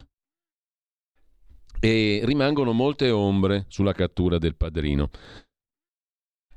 Molti media ricordano, poi lo sentiremo, che Salvatore Baiardo, l'uomo che gestì la latitanza dei fratelli Graviano, aveva rilasciato un'intervista novembre scorso a Massimo Giletti sulla 7 rivelando che Matteo Messina Denaro era gravemente malato e presto si sarebbe fatto catturare. Coincidenze? In realtà il discorso di Baiardo, gelataio piemontese 65enne, era molto più articolato e partiva dall'ergastolo ostativo, conosciuto come fine pena mai, perché consiste nell'impossibilità per i detenuti di accedere alla liberazione condizionale, ai lavori esterni, alla semilibertà, ai permessi premio. La frase chiave che certamente fa molto riflettere, Baiardo a un certo punto dice Chissà che al nuovo governo non arrivi un regalino, che un Matteo Messina Denaro, che presumiamo molto malato, faccia una trattativa lui stesso, consegnarsi per un arresto clamoroso, così arrestando lui possa uscire qualcuno che ha ergastolo ostativo, senza che si faccia troppo clamore, aveva detto, aggiungendo che tutto potrebbe già essere programmato da tempo. Secondo indizio, prosegue Razzante. Il ministro dell'Interno, Piantedosi, una settimana fa si era lasciato scappare ad Agrigento una frase stranamente profetica. Mi auguro di essere il ministro che arresterà Messina Denaro. Forse sapeva già qualcosa che non poteva dire? Poi ci sono altri dubbi che riguardano il fatto che per 30 anni Denaro è rimasto nella sua Sicilia sfuggendo alle forze dell'ordine. Ci sono precedenti illustri, Totorina in fuga per 23 anni, Provenzano per 38. Guarda caso, ora che il tumore all'intestino lo rende innocuo, viene catturato. Ma quanti continuatori della sua opera mafiosa sono a piede libero e continuano a portare avanti con strategia più latente i disegni mafiosi di occupazione dell'economia e del territorio? E i titolari della clinica dove denaro si curava erano davvero all'oscuro? Si fidavano della sua falsa identità? L'inchiesta, rivela Dagospia, è stata coordinata dalla Procura di Palermo, procuratore di Palermo De Lucia, procuratore aggiunto Paolo Guido, i quali potrebbero aver ricevuto l'SMS dalla clinica privata dove era sottoposto a terapie, sotto gli ordini dello stesso Messina Denaro. Testo del messaggio: accorrete, ho bisogno di voi. Gli accertamenti oncologici, una farsa. Messina Denaro non aspettava altro che questo momento per farsi catturare e così liberarsi dal tumore con l'aiuto dello Stato. Scrive Dagospia. Questo arresto, scrive ancora Ruben Razzante sulla nuova bq.it, potrebbe essere davvero l'aiutino al governo Meloni preannunciato da Baiardo a Giletti? Chissà.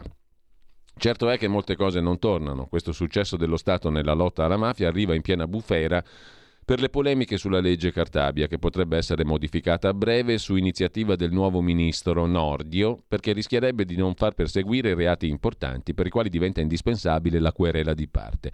Se la vittima non denuncia non si può procedere.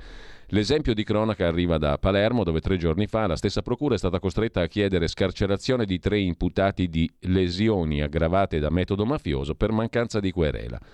Le vittime interpellate dal giudice si sono rifiutate di querelare gli autori del pestaggio, forse perché minacciate o intimidite. Il rischio che i malavitosi uscissero dal carcere, inviando un messaggio di impunità, è stato evitato grazie alla detenzione per altri reati. In una delicata fase per il mondo della giustizia, conclude Razzante, la cattura di denaro rappresenta un trofeo per i difensori della legalità. Ciò non toglie che non si possa e non si debba ragionare su quanto questa notizia possa in realtà servire a far passare sotto silenzio eventuali cedimenti dello Stato su altri fronti. Sarebbe bello scoprire che quelle di Baiardo in realtà erano solo farneticazioni. Su Start Magazine vi segnalo l'articolo di Francesco D'Amato che la vede in maniera diversa. Arrestato Messina Denaro, smentito il grillino scarpinato sul governo Meloni. Il boss mafioso è stato arrestato dai carabinieri del Ross. Messina Denaro era nella clinica privata, si stava curando. Fatti e considerazioni politiche. La cattura di Messina Denaro, fra l'altro, smentisce l'infausta previsione o condanna politica del governo Meloni pronunciata al Senato prima del voto sulla fiducia dall'ex procuratore generale di Palermo, oggi senatore Grillino, il magistrato Roberto Scarpinato, che aveva indicato nella formazione del nuovo governo il segno della caduta della lotta alla mafia. Ebbene, smentito il Grillino Scarpinato, il governo Meloni è antimafioso per eccellenza.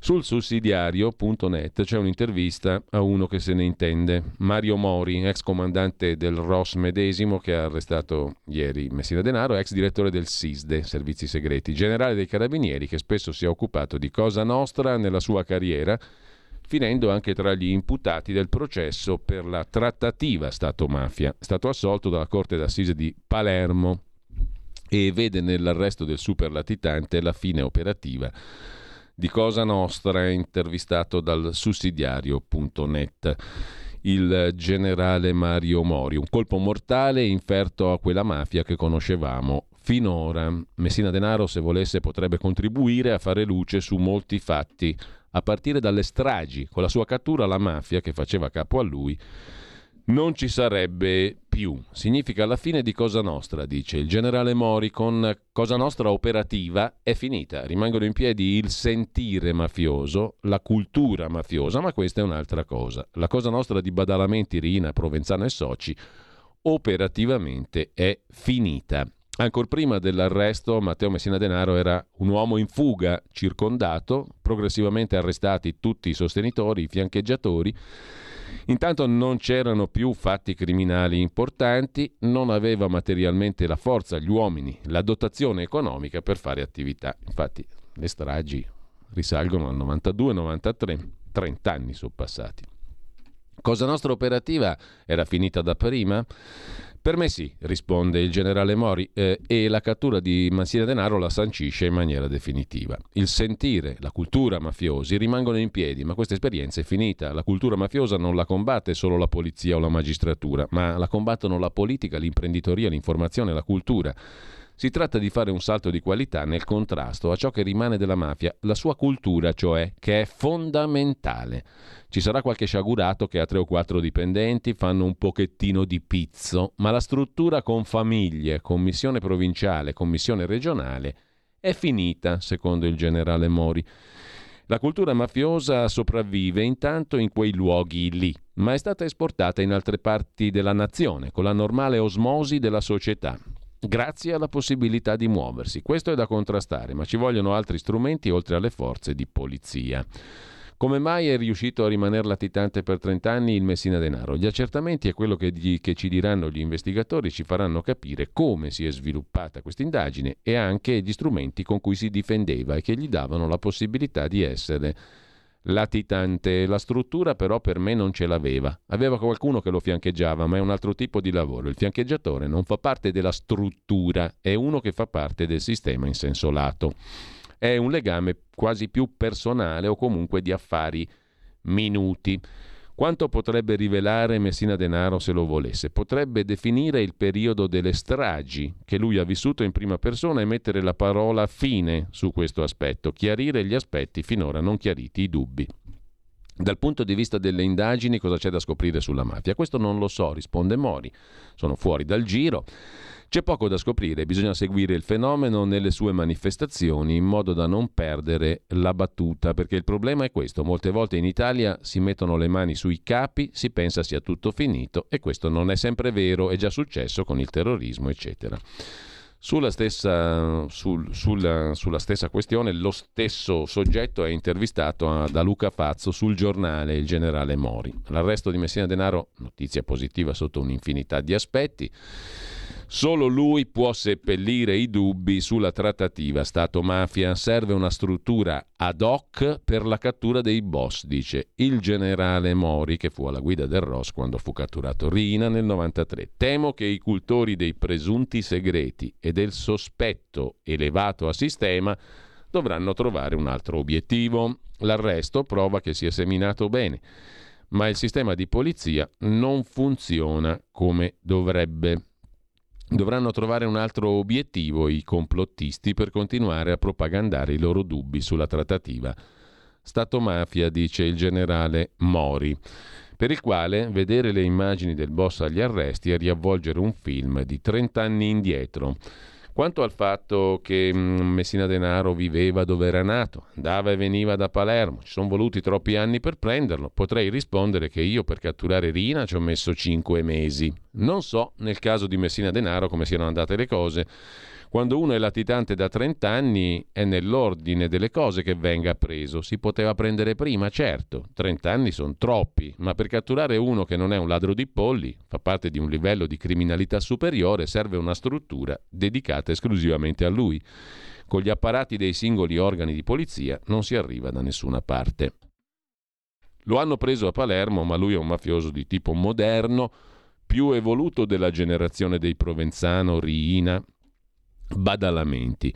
Uno di questi, a Memphis o ad Amburgo, si sarebbe trovato come Totò e Peppino in piazza del Duomo.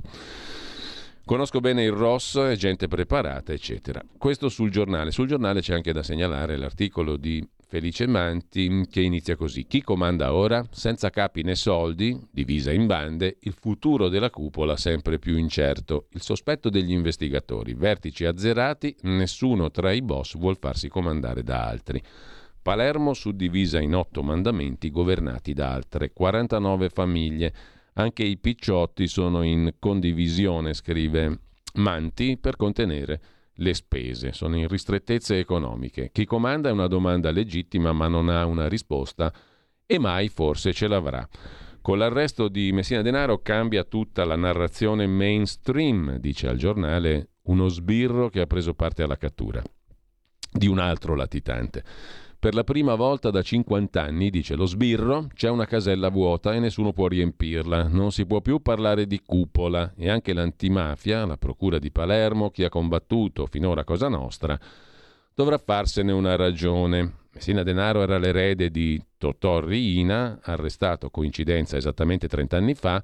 Era un picciotto che gli era cresciuto sulle ginocchia. Le famiglie del quadrilatero Trapani, Alcamo, Mazzara del Vallo, Castelvetrano erano le principali alleate dei Corleonesi dall'81. Suo padre, Ciccio, era un bravo cristiano, lo ha messo nelle mie mani, disse Rina, per farne quello che dovevo fare. E io l'ho fatto buono, avrebbe confidato a Brusca appunto Rina, per cui dopo un tirocinio di cinque anni era la luce dei suoi occhi. Ma Messina Denaro non era il capo di Cosa Nostra dopo la morte di Rina un po' per l'insofferenza rispetto alla sua leadership, anche dentro i 17 clan trapanesi, visti anche i costi di gestione della latitanza, sempre più incompatibili con i volumi d'affari, indeboliti dagli arresti e dal costoso sostentamento delle famiglie dei detenuti. Lo stesso Riina lo aveva scaricato, lo definì un ragazzino che si è messo a prendere soldi, si interessa di sé e non delle questioni.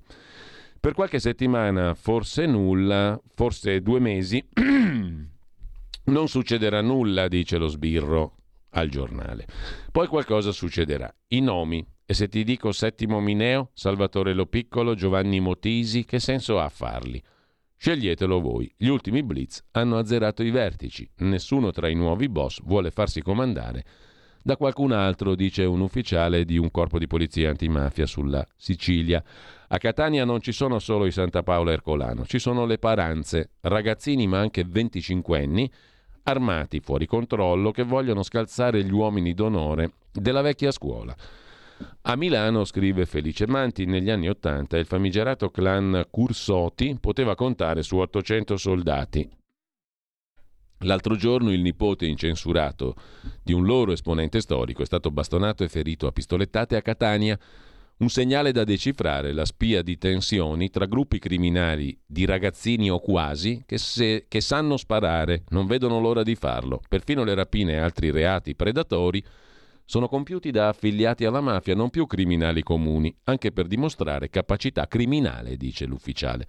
Ci sono anche i cavalli di ritorno, vecchi boss, che dopo anni dietro le sbarre reclamano una riconfigurazione, non sempre condivisa, non priva di frizioni, con chi ha dovuto gestire in reggenza i mandamenti, cambiando equilibri di potere in modo indigeribile per il vecchio regime e per chi reclama mani libere.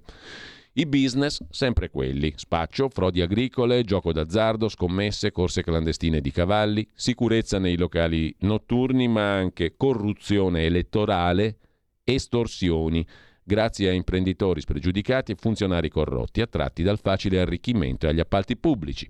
I proventi finiscono per lo più lontano dai riflettori, nell'economia legale attraverso alchimie contabili, con professionisti del nord da Milano a Londra.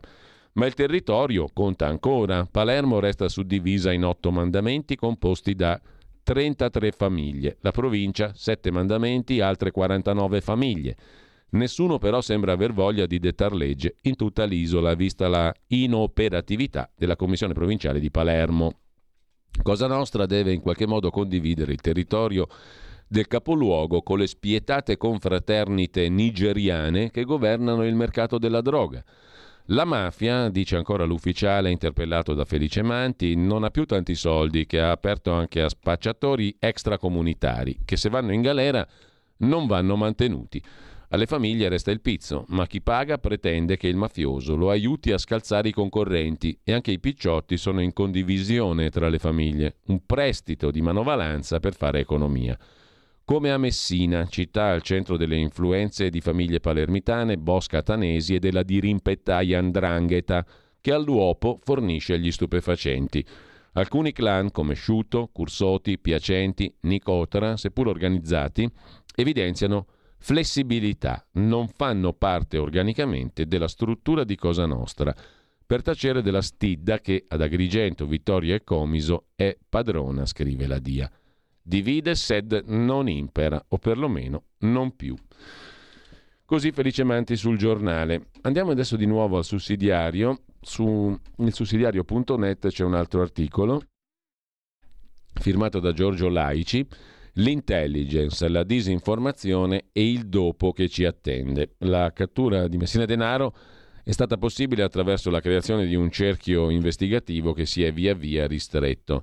Strane voci dopo l'arresto, scrive ancora il sussidiario.net. Dopo la cattura le cateratte della disinformazione. In rete qualcuno non gioiva della cattura. 30 anni di latitanza non sono accettabili vuol dire che qualcosa non funziona. Qualcun altro dall'estero diceva che in realtà il boss malato si era consegnato perché ha bisogno di cure.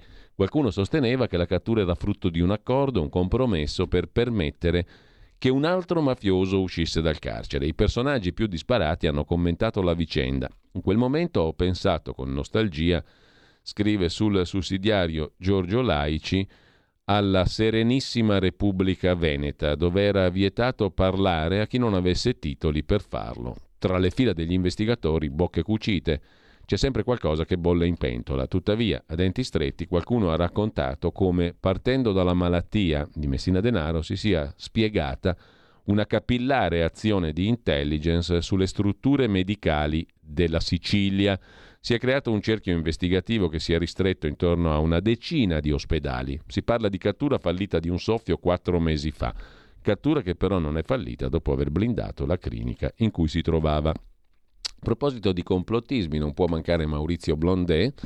Sul suo sito l'articolo di commento principale è intitolato così: Quando a dire la verità è un mafioso e a mentire è lo Stato.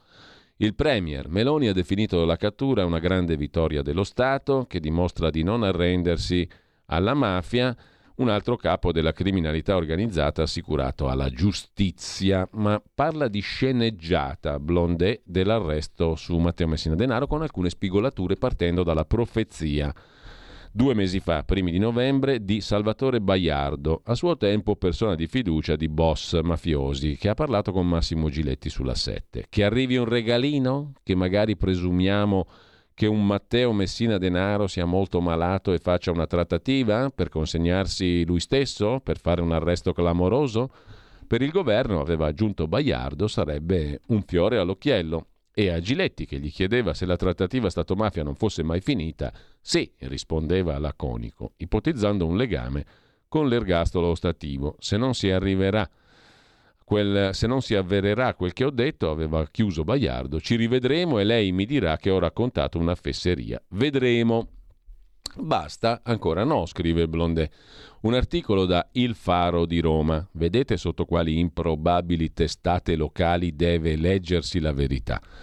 Che scrive il Faro? Il capomafia trapanese è stato condannato all'ergastolo per decine di omicidi e per le stragi del 92 costate la vita ai giudici Falcone e Borsellino. Nel 93 Messina Denaro va in vacanza a Forte dei Marmi con i fratelli Filippo e Giuseppe Graviano, da allora irreperibile. Latitanza resa possibile da connivenze politiche siciliane, tra cui Antonio Vaccarino, ex sindaco di Castelvetrano, deceduto nel maggio del 21, inquisito per associazione mafiosa, nel 2004 si mette a disposizione del servizio segreto, il SISDE, per la cattura del superlatitante. Le connivenze non si limitarono al mondo politico siciliano, si estesero a quello nazionale e imprenditoriale, riuscendo a garantirsi la fedeltà di elementi deviati nei servizi e tra i carabinieri.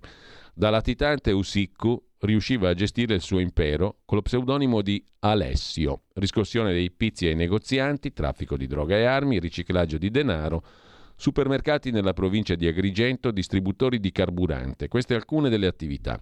Le attività criminali di Messina Denaro subiscono un contraccolpo con l'arresto di Provenzano 2006. All'epoca il SISDE era vicino a catturare il superlatitante grazie alla collaborazione di Vaccarino, ma la diffusione della sua segreta collaborazione coi servizi da parte del quotidiano La Repubblica fece saltare l'operazione del SISDE e la cattura di Messina Denaro. Su tale fuga di notizie non è mai stata aperta un'indagine, scrive Maurizio Blondet. Giugno 2009 L'impero de Usiku, Messina Denaro, subisce una seconda battuta d'arresto, operazione Golem. Agenti Servizio Centrale Operativo, squadre mobili delle questure di Trapani e Palermo, arresto di 13 persone, mafiosi e imprenditori trapanesi, accusati di favorire la latitanza di Messina Denaro con documenti falsi, ma anche gestire per suo conto estorsioni, traffico stupefacenti, riciclaggio, tramite attività legali. Marzo 2010, operazione Golem 2, altre 19 persone arrestate a Castelvetrano accusate di aver compiuto estorsioni e incendi per conto di Messina Denaro. Tra gli arrestati il fratello del latitante, Salvatore Messina Denaro, i suoi cugini, l'ottantenne Antonino Marotta, definito decano della mafia trapanese, già appartenente alla banda di Salvatore Giuliano. Anche la latitanza di Messina Denaro è anomala, prosegue Blondet. Il super latitante non era rinchiuso in un bunker ma conduceva una tranquilla vita normale, andando anche allo stadio per assistere alle partite di calcio del Palermo, nonostante che le foto segnaletiche fossero diffuse. Nel 2010 era stato inserito nell'elenco dei 10 latitanti più pericolosi al mondo. Si recava regolarmente in villeggiatura nella sua villa di Baden in Germania, percorrendo mezza Europa in auto. Nel 2015 l'emittente Radio Onda Blu fornì le immagini della sua auto parcheggiata presso la villa tedesca. Queste rivelazioni non fecero scattare una collaborazione con le forze dell'ordine tedesche. Qualcuno la fermò. Dal 2016 Messina Denaro inizia ad avere problemi di salute, si reca in cliniche private. Pisa, la Mezzia Terme, protetto dall'andrangheta. Si reca anche in Piemonte, intervento di chirurgia plastica al volto per non essere riconoscibile. Nel frattempo il suo impero mafioso si espande a Malta, gestisce riciclaggio di denaro tramite casinò e Venezuela. Alcuni italiani legati a lui gestiscono lì i suoi affari tramite aziende legali e pulite. Usiccu espande attività negli Stati Uniti grazie al collegamento tra i suoi picciotti e Cosa Nostra americana. Con un'alleanza con l'Andrangheta entra nel giro d'affari del narcotraffico a Milano in Spagna. Il patrimonio del super latitante ammonta a decine di miliardi in euro grazie a attività illecite che l'hanno visto coinvolto. È uno dei mafiosi più ricchi.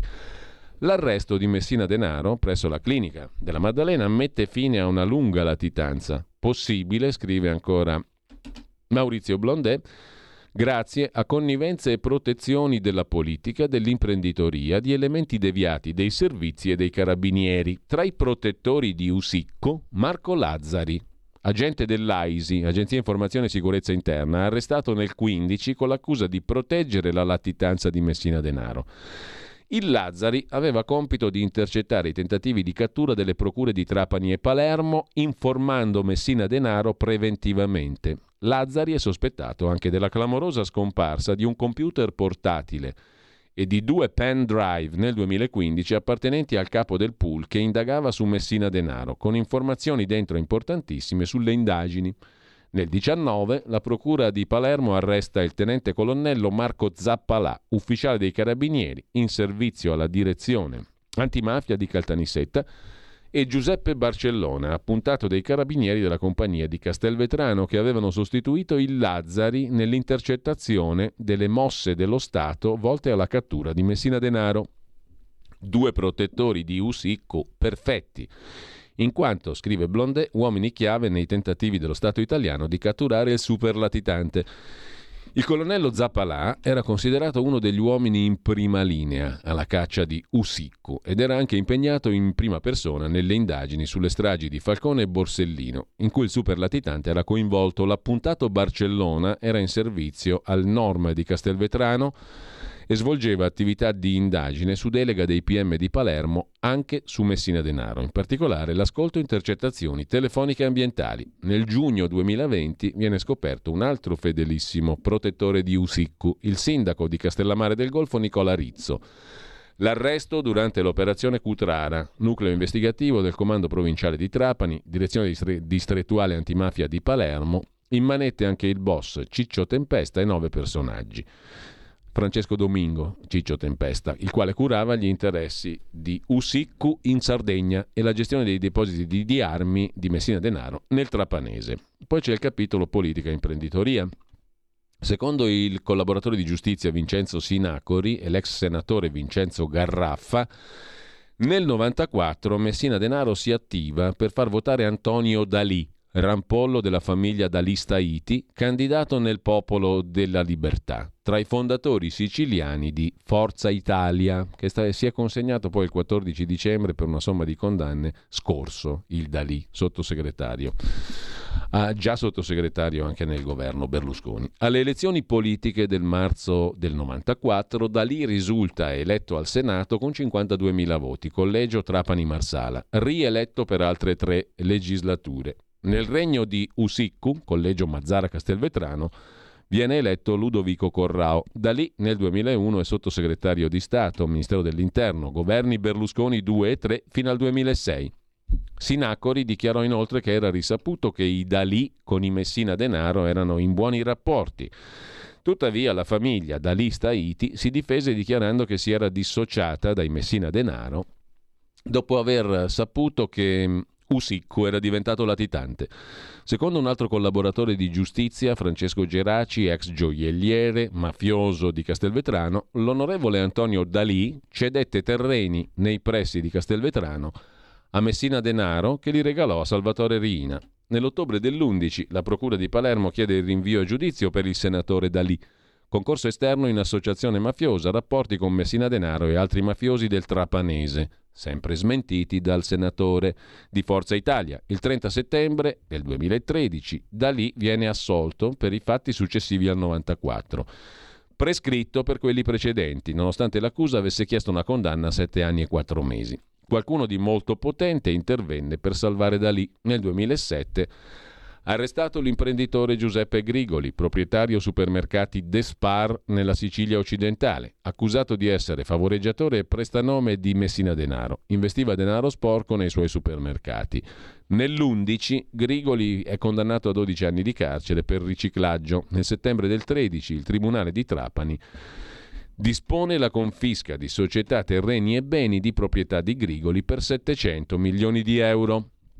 Nel 2010, ricorda ancora Blondet, la direzione investigativa antimafia di Palermo mette sotto sequestro società e beni immobili per un miliardo e mezzo di euro appartenenti all'imprenditore Vito Nicastri, anche lui ritenuto vicino a Messina Denaro. Tra il 2002 e il 2006 Nicastri aveva ottenuto il più alto numero di concessioni per parchi eolici in Sicilia. Secondo gli inquirenti il suo patrimonio è reinvestimento del denaro sporco di Messina Denaro.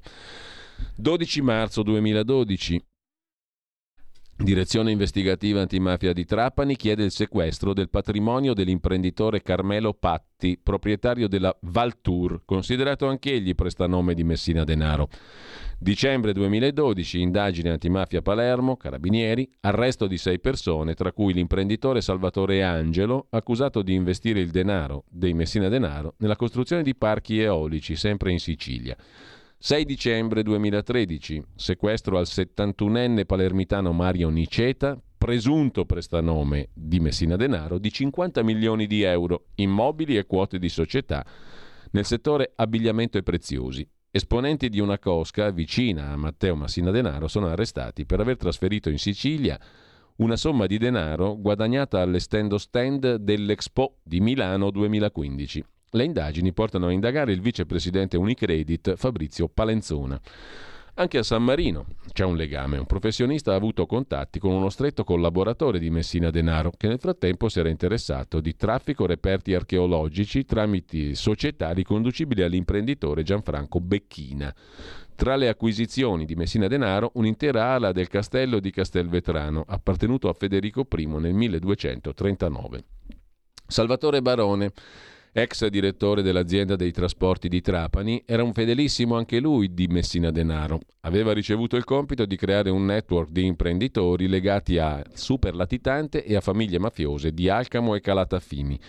Al network collaborava Antonio Accardo, sindaco di Calatafimi Segesta. 15 dicembre 2020 Barono e Accardo arrestati. Tutti questi episodi conclude, si avvia a concludere Maurizio Blondet dimostrano che la lunga latitanza di Usiccu è stata protetta da persone deviate dei servizi, dell'arma dei carabinieri, imprenditori, politici. Giorgio Bongiovanni, collaboratore del sito di informazione antimafia 2000, si spinge ad affermare che la latitanza di Usicco è stata protetta dallo Stato mafia, affermazione che stride con la propaganda ufficiale che dipinge la compagine di potere come il governo dell'antimafia. L'ex procuratrice aggiunta di Palermo, oggi direzione nazionale antimafia, Teresa Principato, aveva parlato di una rete occulta di protezione politica offerta ai boss mafiosi da faccendieri, politici, funzionari di Stato, membri della massoneria L'arresto di Messina Denaro, afferma Bongiovanni, avviene in un momento in cui siamo in presenza di un governo di stampo fascista, che gode del sostegno di un partito che ha come leader Berlusconi, che ha avuto rapporti pluriennali con la mafia e tra i fondatori un uomo della mafia Dell'Utri. Occorre ricordare che la forza delle mafie in Italia è a livelli inauditi e continua ad allargarsi tra le pieghe della politica, dell'economia e della finanza nelle regioni anche governate dal PD, Toscana e Emilia-Romagna. Nel caso della Rossa Emilia-Romagna, il regno è stato conquistato dall'Andrangheta all'inizio degli anni Ottanta. Scrive ancora Maurizio Blondet. Uno studio della Banca d'Italia, dicembre del 21, aveva rappresentato che il volume d'affari stimato delle mafie sul territorio nazionale superasse il 2% del PIL italiano. Il giornalista del Sole 24 Ore Gianni Dragoni ha evidenziato che la holding Mafia SPA potrebbe avere un valore ben superiore all'intera borsa italiana. Sulla stampa lasciamo Blondet e andiamo alla stampa di Torino. C'è un'intervista di Federico Monga a Nino Di Matteo, noto per l'inchiesta il magistrato sulla trattativa Stato-mafia, il quale dice è letale dire che lo Stato ha vinto se non si svelano le coperture. È stato davvero l'erede di Riina, ora ci saranno scossoni nelle mafie, Cosa Nostra può colpire ancora il cuore del paese. Giornata importante, ma sarebbe letale pensare che lo Stato abbia sconfitto Cosa Nostra. Errore madornale pensare che con l'arresto di Messina Denaro la mafia sia finita. Anzi, ha ancora la forza per tornare ad attaccare il cuore del paese. Con l'arresto di Messina Denaro viene messa la parola fine alla latitanza di un uomo condannato per le stragi 92-93, un boss crudele. Vittoria dopo latitanza durata 30 anni, lo Stato avrà davvero vinto quando avrà approfondito su come e perché sia stata possibile una latitanza così lunga, nonostante l'impegno di migliaia di agenti delle forze dell'ordine e decine di magistrati. Avevamo identikit molto fedeli. Messina Denaro ha vissuto a Palermo e è stato arrestato in una delle cliniche più frequentate della città. Ha fatto un selfie col suo medico curante. È assai probabile che la sua latitanza non sia dovuta all'abilità del fuggiasco, ma alle protezioni delle quali ha goduto. Ieri, in una sentenza della Corte d'Assise di Palermo, ricorda Di Matteo, a proposito della trattativa Stato-mafia che ha condannato i boss e assolto gli apparati dello Stato, è scritto che per un certo periodo gli alti funzionari del vecchio Ross avevano coperto Provenzano per interesse nazionale in modo che potesse consolidare la leadership moderata rispetto all'ala stragista. Insomma, ci sono sempre state coperture istituzionali, dice il magistrato Di Matteo, e fino a quando non si chiariranno le coperture e le complicità non potremo avere vinto. Messina Denaro ebbe un ruolo centrale, non solo operativo ma strategico, negli attentati a Falcone e Borsellino, ricorda Di Matteo. Per fare un esempio, indicò i monumenti da colpire. Era frutto solo delle sue conoscenze o aveva suggeritori? Un altro pentito, Salvatore Baiardo, pochi mesi fa ha detto in tv che Messina Denaro era malato e che avrebbe potuto farsi arrestare. Magari ha lasciato intendere se in cambio si discutesse dell'abolizione dell'ergastolo ostativo. Ebbene, nota di Matteo, avevo già notato la precisione del racconto di questo Salvatore Baiardo. Ora si deve fare il possibile per capire come abbia potuto prevedere tutto questo e soprattutto come, attraverso chi aveva saputo delle condizioni di salute di Messina Denaro, il quale è stato un capo particolare, ha incarnato lo spirito corleonese, è cresciuto con l'esempio del padre, Ciccio Messina Denaro, è stato il preferito di Riina, ma ha saputo traghettare Cosa Nostra nel nuovo millennio. Ha una storia diversa dai boss storici. Ha frequentato ambienti nuovi, ha avuto relazioni con donne straniere. Non era il capomafia dei casolari. Ha utilizzato la tecnologia, ha aperto le frontiere per investire fuori dalla Sicilia. È il custode di tanti segreti. L'agenda rossa di Borsellino? L'archivio di Riina? Non sono congetture, afferma Nino Di Matteo, ma considerazioni fatte dai boss e riferite dal pentito Nino Giuffre, che è stato al vertice di Cosa Nostra. Giuffre ha sostenuto che Messina Denaro avrebbe utilizzato l'agenda rossa e l'archivio di Rina come arma di pressione e ricatto all'interno e all'esterno di Cosa Nostra. Non so se si può pentire, auspico che lo faccia pienamente, ma lo Stato deve fare la sua parte senza aver paura di fare domande e ascoltare risposte. Quanto all'ergastolo ostativo, l'abolizione dell'ergastolo ostativo è uno degli obiettivi primari di Cosa Nostra. Il fine pena mai è stato uno dei motivi delle stragi e dei ricatti. Il decreto di questo governo ha evitato che dopo le sentenze europee e della Corte Costituzionale l'abrogazione possa accadere facilmente, ma non lo ha escluso in via definitiva. Non posso non ricordare che di questo governo fa parte un partito, Forza Italia, fondato anche da Marcello Dell'Utri, condannato in via definitiva per mafia e, lo dice la sentenza definitiva, il suo leader Berlusconi ha avuto per anni rapporti economici con uomini di Cosa Nostra, protagonisti del periodo stragista. Chi comanda ora? Messina Denaro era il vero successore di Rina, non penso sia facile capire cosa succederà, conclude Di Matteo. L'arresto darà uno scossone, ci sarà un assestamento attorno a nuovi equilibri, non solo nella mafia siciliana. Un'altra intervista sulla stampa al comandante del nucleo dei carabinieri dei ROS, Pasquale Angelo Santo, mm, che appunto comanda il raggruppamento operativo speciale dei carabinieri, che nacque come prosecuzione della sezione anticrimine creata dal generale Carlo Alberto della Chiesa negli anni di piombo. Con i ROS lo seguivamo da anni, adesso i clan puntano al PNRR, dice il comandante Angelo Santo. Ci sarà una nuova mimetizzazione sui territori. Messina Denaro custodisce molte informazioni, speriamo che collabori con la giustizia. I nostri uomini hanno trascorso il periodo natalizio a raccogliere elementi per il blitz. L'erede del boss? Difficile dirlo, sicuramente negli ultimi dieci anni abbiamo indebolito molto. Cosa nostra.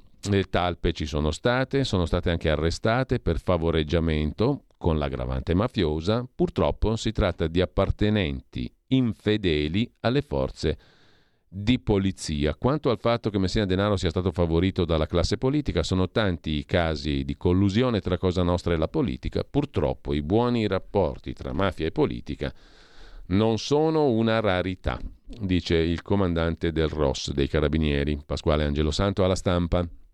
Latitante per 30 anni chi lo ha aiutato è stato protetto dalla sua rete di favoreggiatori e organizzazioni mafiose, oltre a coloro che hanno stretto affari con lui.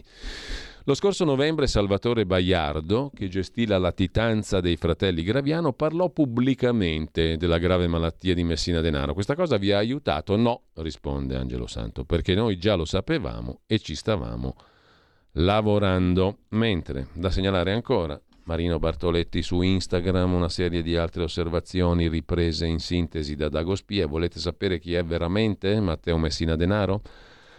Ha strozzato la moglie incinta del suo rivale che aveva appena ammazzato.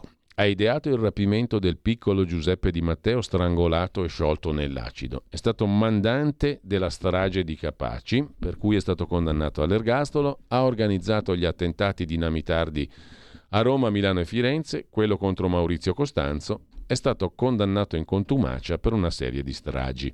Questo è il profilo criminale. Sempre su Dagospia, un articolo di Sandra Figliuolo per Palermo Today. Chi c'è dietro l'arresto di Messina Denaro? Tra gli uomini che hanno lavorato per spedirlo in carcere c'è Paolo Guido, procuratore aggiunto, 55enne, sulle tracce del boss, prima alla guida della direzione distrettuale antimafia di Trapani Agrigento e poi coordinatore unico della direzione distrettuale antimafia. Dal 17 aveva la delega per la cattura di Usicco, Paolo Guido.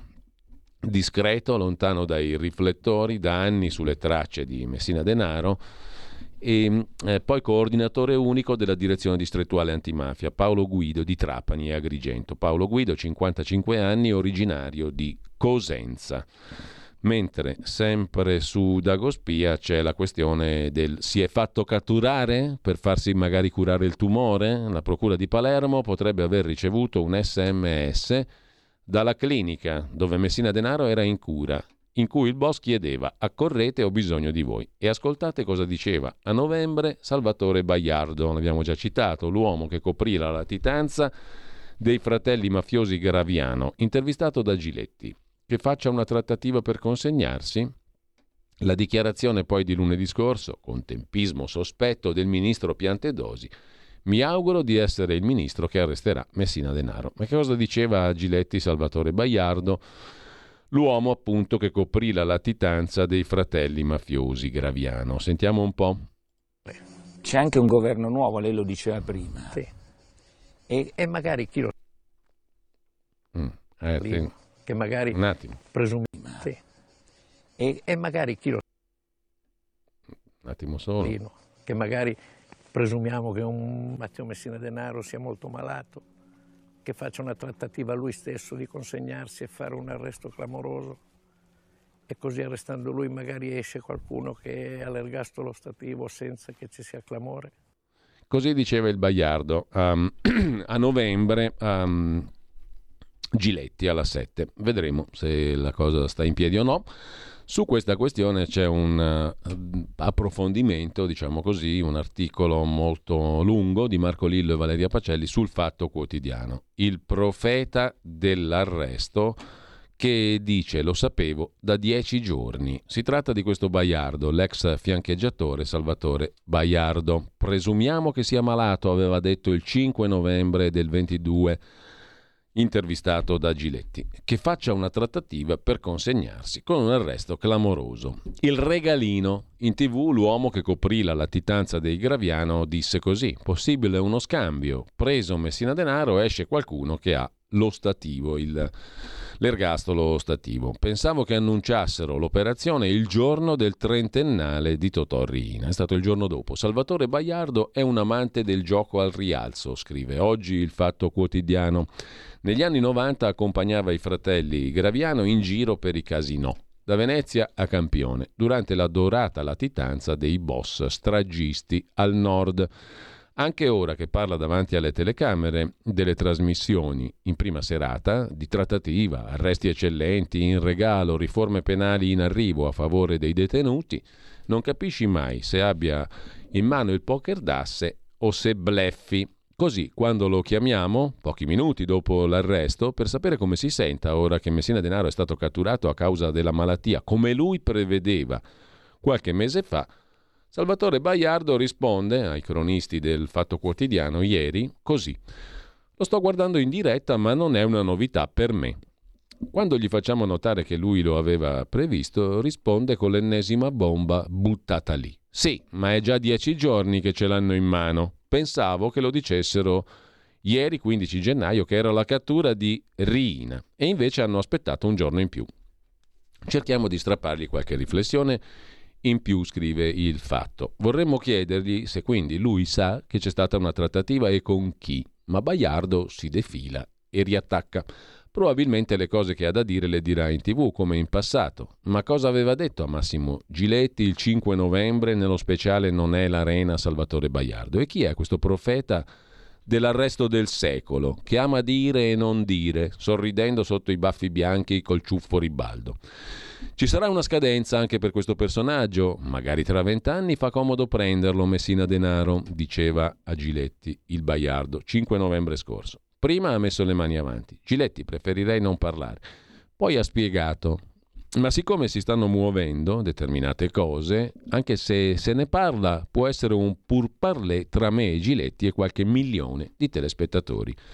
Salvatore Baiardo, classe 1958, è nato a Palermo, ma da sempre vive a Omegna, sul lago d'Orta, tra Milano e la Svizzera, dove ha aperto una gelateria che furoreggiava negli anni in cui i Graviano erano latitanti e frequentavano casa sua. Parla con accento del nord, è figlio di un consigliere comunale del Partito Socialdemocratico di Omegna degli anni Ottanta. Si intende di politica, ma si intende di mafia. La mamma è imparentata coi Greco di Bagheria, gota della mafia, e il braccio destro dei Graviano, Cesare Lupo, è sposato con una sua cugina.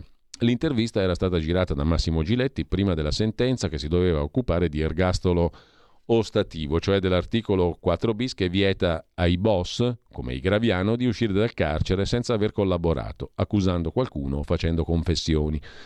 Baiardo, alla domanda di Giletti, eh, c'è qualcosa che si muove, sta arrivando una sentenza della Corte Costituzionale sull'ergastolo ostativo, rispondeva così, presumo di sì, potrebbe succedere come una vecchia trattativa che era già stata fatta nel 93. Giletti chiede, cioè come sono, come sono arrivati a Riina potrebbero arrivare a Matteo Messina Denaro? L'antico amico dei fratelli Graviano, condannato a due anni per favoreggiamento, ha scontato la sua pena e ora è libero, rispondeva, presumo di sì. Ricorda che le avevo detto? Quando lo Stato deciderà di volerlo prendere, lo prenderà. Presumo che sia una resa sua. Tutti cambiamo in trent'anni. Posso dire che è una brava persona, io posso giudicare il comportamento che hanno avuto nei miei confronti, sono degne persone. Dopodiché parlava dell'ostativo. L'unica sua speranza è che venga abrogato questo ergastolo ostativo, cosa che peraltro non è avvenuta. Ma ad ogni modo, tre giorni dopo la messa in onda di quell'intervista, 8 novembre 22, la Corte Costituzionale avrebbe deciso di rinviare la palla alla Cassazione per valutare se la legge del governo Meloni che cercava di eliminare i profili di illegittimità delle norme segnalate dalla Corte Europea dei diritti dell'uomo e dalla Corte Costituzionale fossero stati rimossi. Partita in corso dunque. Come è noto, il boss, Graviano, Giuseppe, da anni sostiene in tutte le sedi di aver avuto rapporti con Berlusconi anni 80 e 90 fino al suo arresto, circostanze sempre smentite dai legali di Berlusconi. Inoltre si lamenta della sua reclusione, anche se, caso unico nella storia delle carceri, sia lui che il fratello hanno avuto due figli concepiti in circostanze misteriose in cella qualche anno dopo l'arresto avvenuto nel 94 a Milano. Baiardo era l'uomo più vicino a Giuseppe Graviano. Più volte ha alluso ai rapporti con Berlusconi che Graviano ha poi esplicitato. A novembre collegava l'arresto e la malattia di Messina Denaro alla trattativa sull'ergastolo ostativo. Magari chi lo sa, disse Baiardo a Giletti, che avremo un regalino che magari presumiamo che un Matteo Messina Denaro sia molto malato, che faccia una trattativa lui di consegnarsi, faccia un arresto clamoroso e così arrestando lui esce qualcuno che ha l'ergastolo ostativo senza clamore. Massimo Giletti interveniva, ma lei mi sta dicendo che siccome non sta bene Matteo Messina Denaro, questo potrebbe essere un colpo molto forte per il nuovo governo. E Baiardo rispondeva, è un fiore all'occhiello, può essere un, un bel regalino. Questo vuol dire, proseguiva Giletti, che qualcuno potrebbe dare indicazioni, come vennero date per la cattura di Totò Riina? Lei mi sta raccontando uno scenario che potrebbe realizzarsi da qui a poco? Baiardo citava quel che era successo nel 93 con Riina, il generale Delfino, tornando indietro negli anni. Non bisogna parlare perché non c'è più, ma è storia, si legge. Cosa aveva detto all'allora ministro Martelli? Le faccio un regalo, le consegnerò prima di Natale Riina. E cos'è successo? Perciò, secondo lei, ci sarà stata una trattativa o no per l'arresto di Rina? La trattativa qui tra chi sarebbe? chiede Giletti. Baiardo non risponde, però quando gli si chiedeva se era arrivato questo momento, diceva, intrecciato con la questione dell'ergastolo ostativo, presumo di sì. A questo punto conclude il fatto, o Baiardo è stato molto fortunato, oppure è davvero bene informato, e per capire se ci sia stato un regalino, in cambio di cosa, Bisognerà attendere, vedere cosa succede al sistema delle leggi antimafia italiane. Adesso voi pensate tutto, però se veramente da qui in avanti si fanno leggi a favore della mafia, cioè, eh, sarebbe una cosa troppo palese, troppo assurda, no? Va bene tutto, però insomma, insomma non, lo, non, si sa. Insomma, io ve la metto per com'è, questo è il racconto del fatto quotidiano, per com'è raccontata, non per com'è, per carità. Ci sentiamo tra poco perché abbiamo la possibilità di andare avanti con eh, quella che sarebbe la voce di chi ascolta, ma in realtà stamattina c'è molta roba che vorrei girarvi per vostra conoscenza, per vostra valutazione, conoscere per deliberare. Mm, poi non ci manca il tempo per chiacchierare, ma insomma anche leggere. Qui Parlamento.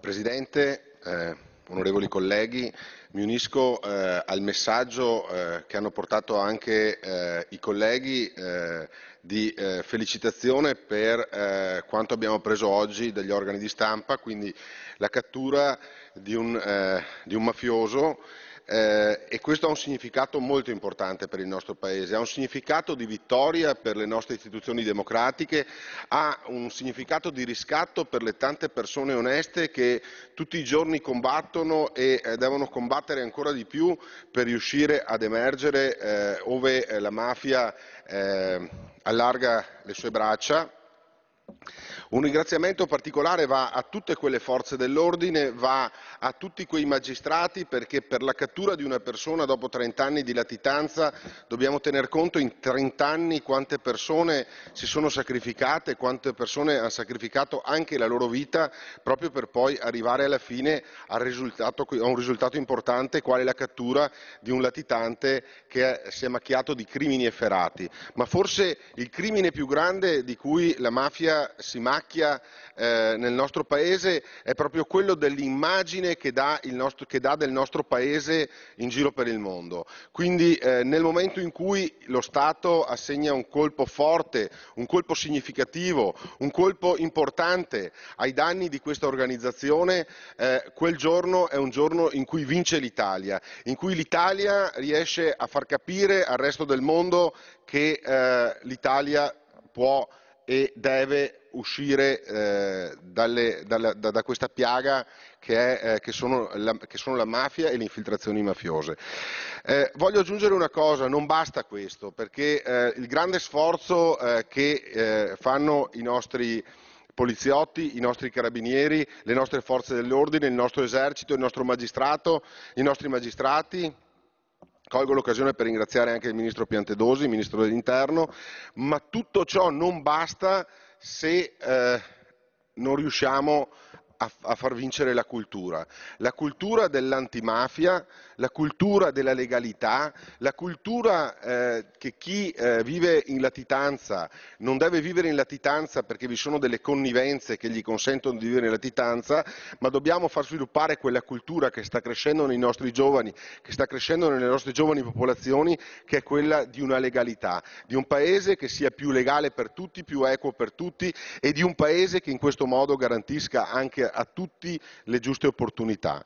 Quindi un giorno importante, un giorno da ricordare questo e speriamo che dopo di questo ne arrivino tanti altri eh, per non parlare più un giorno di una piaga come quella che attanaglia il nostro paese e danneggia l'immagine del nostro paese che è la mafia. Grazie. Qui Parlamento. Avete ascoltato la rassegna stampa.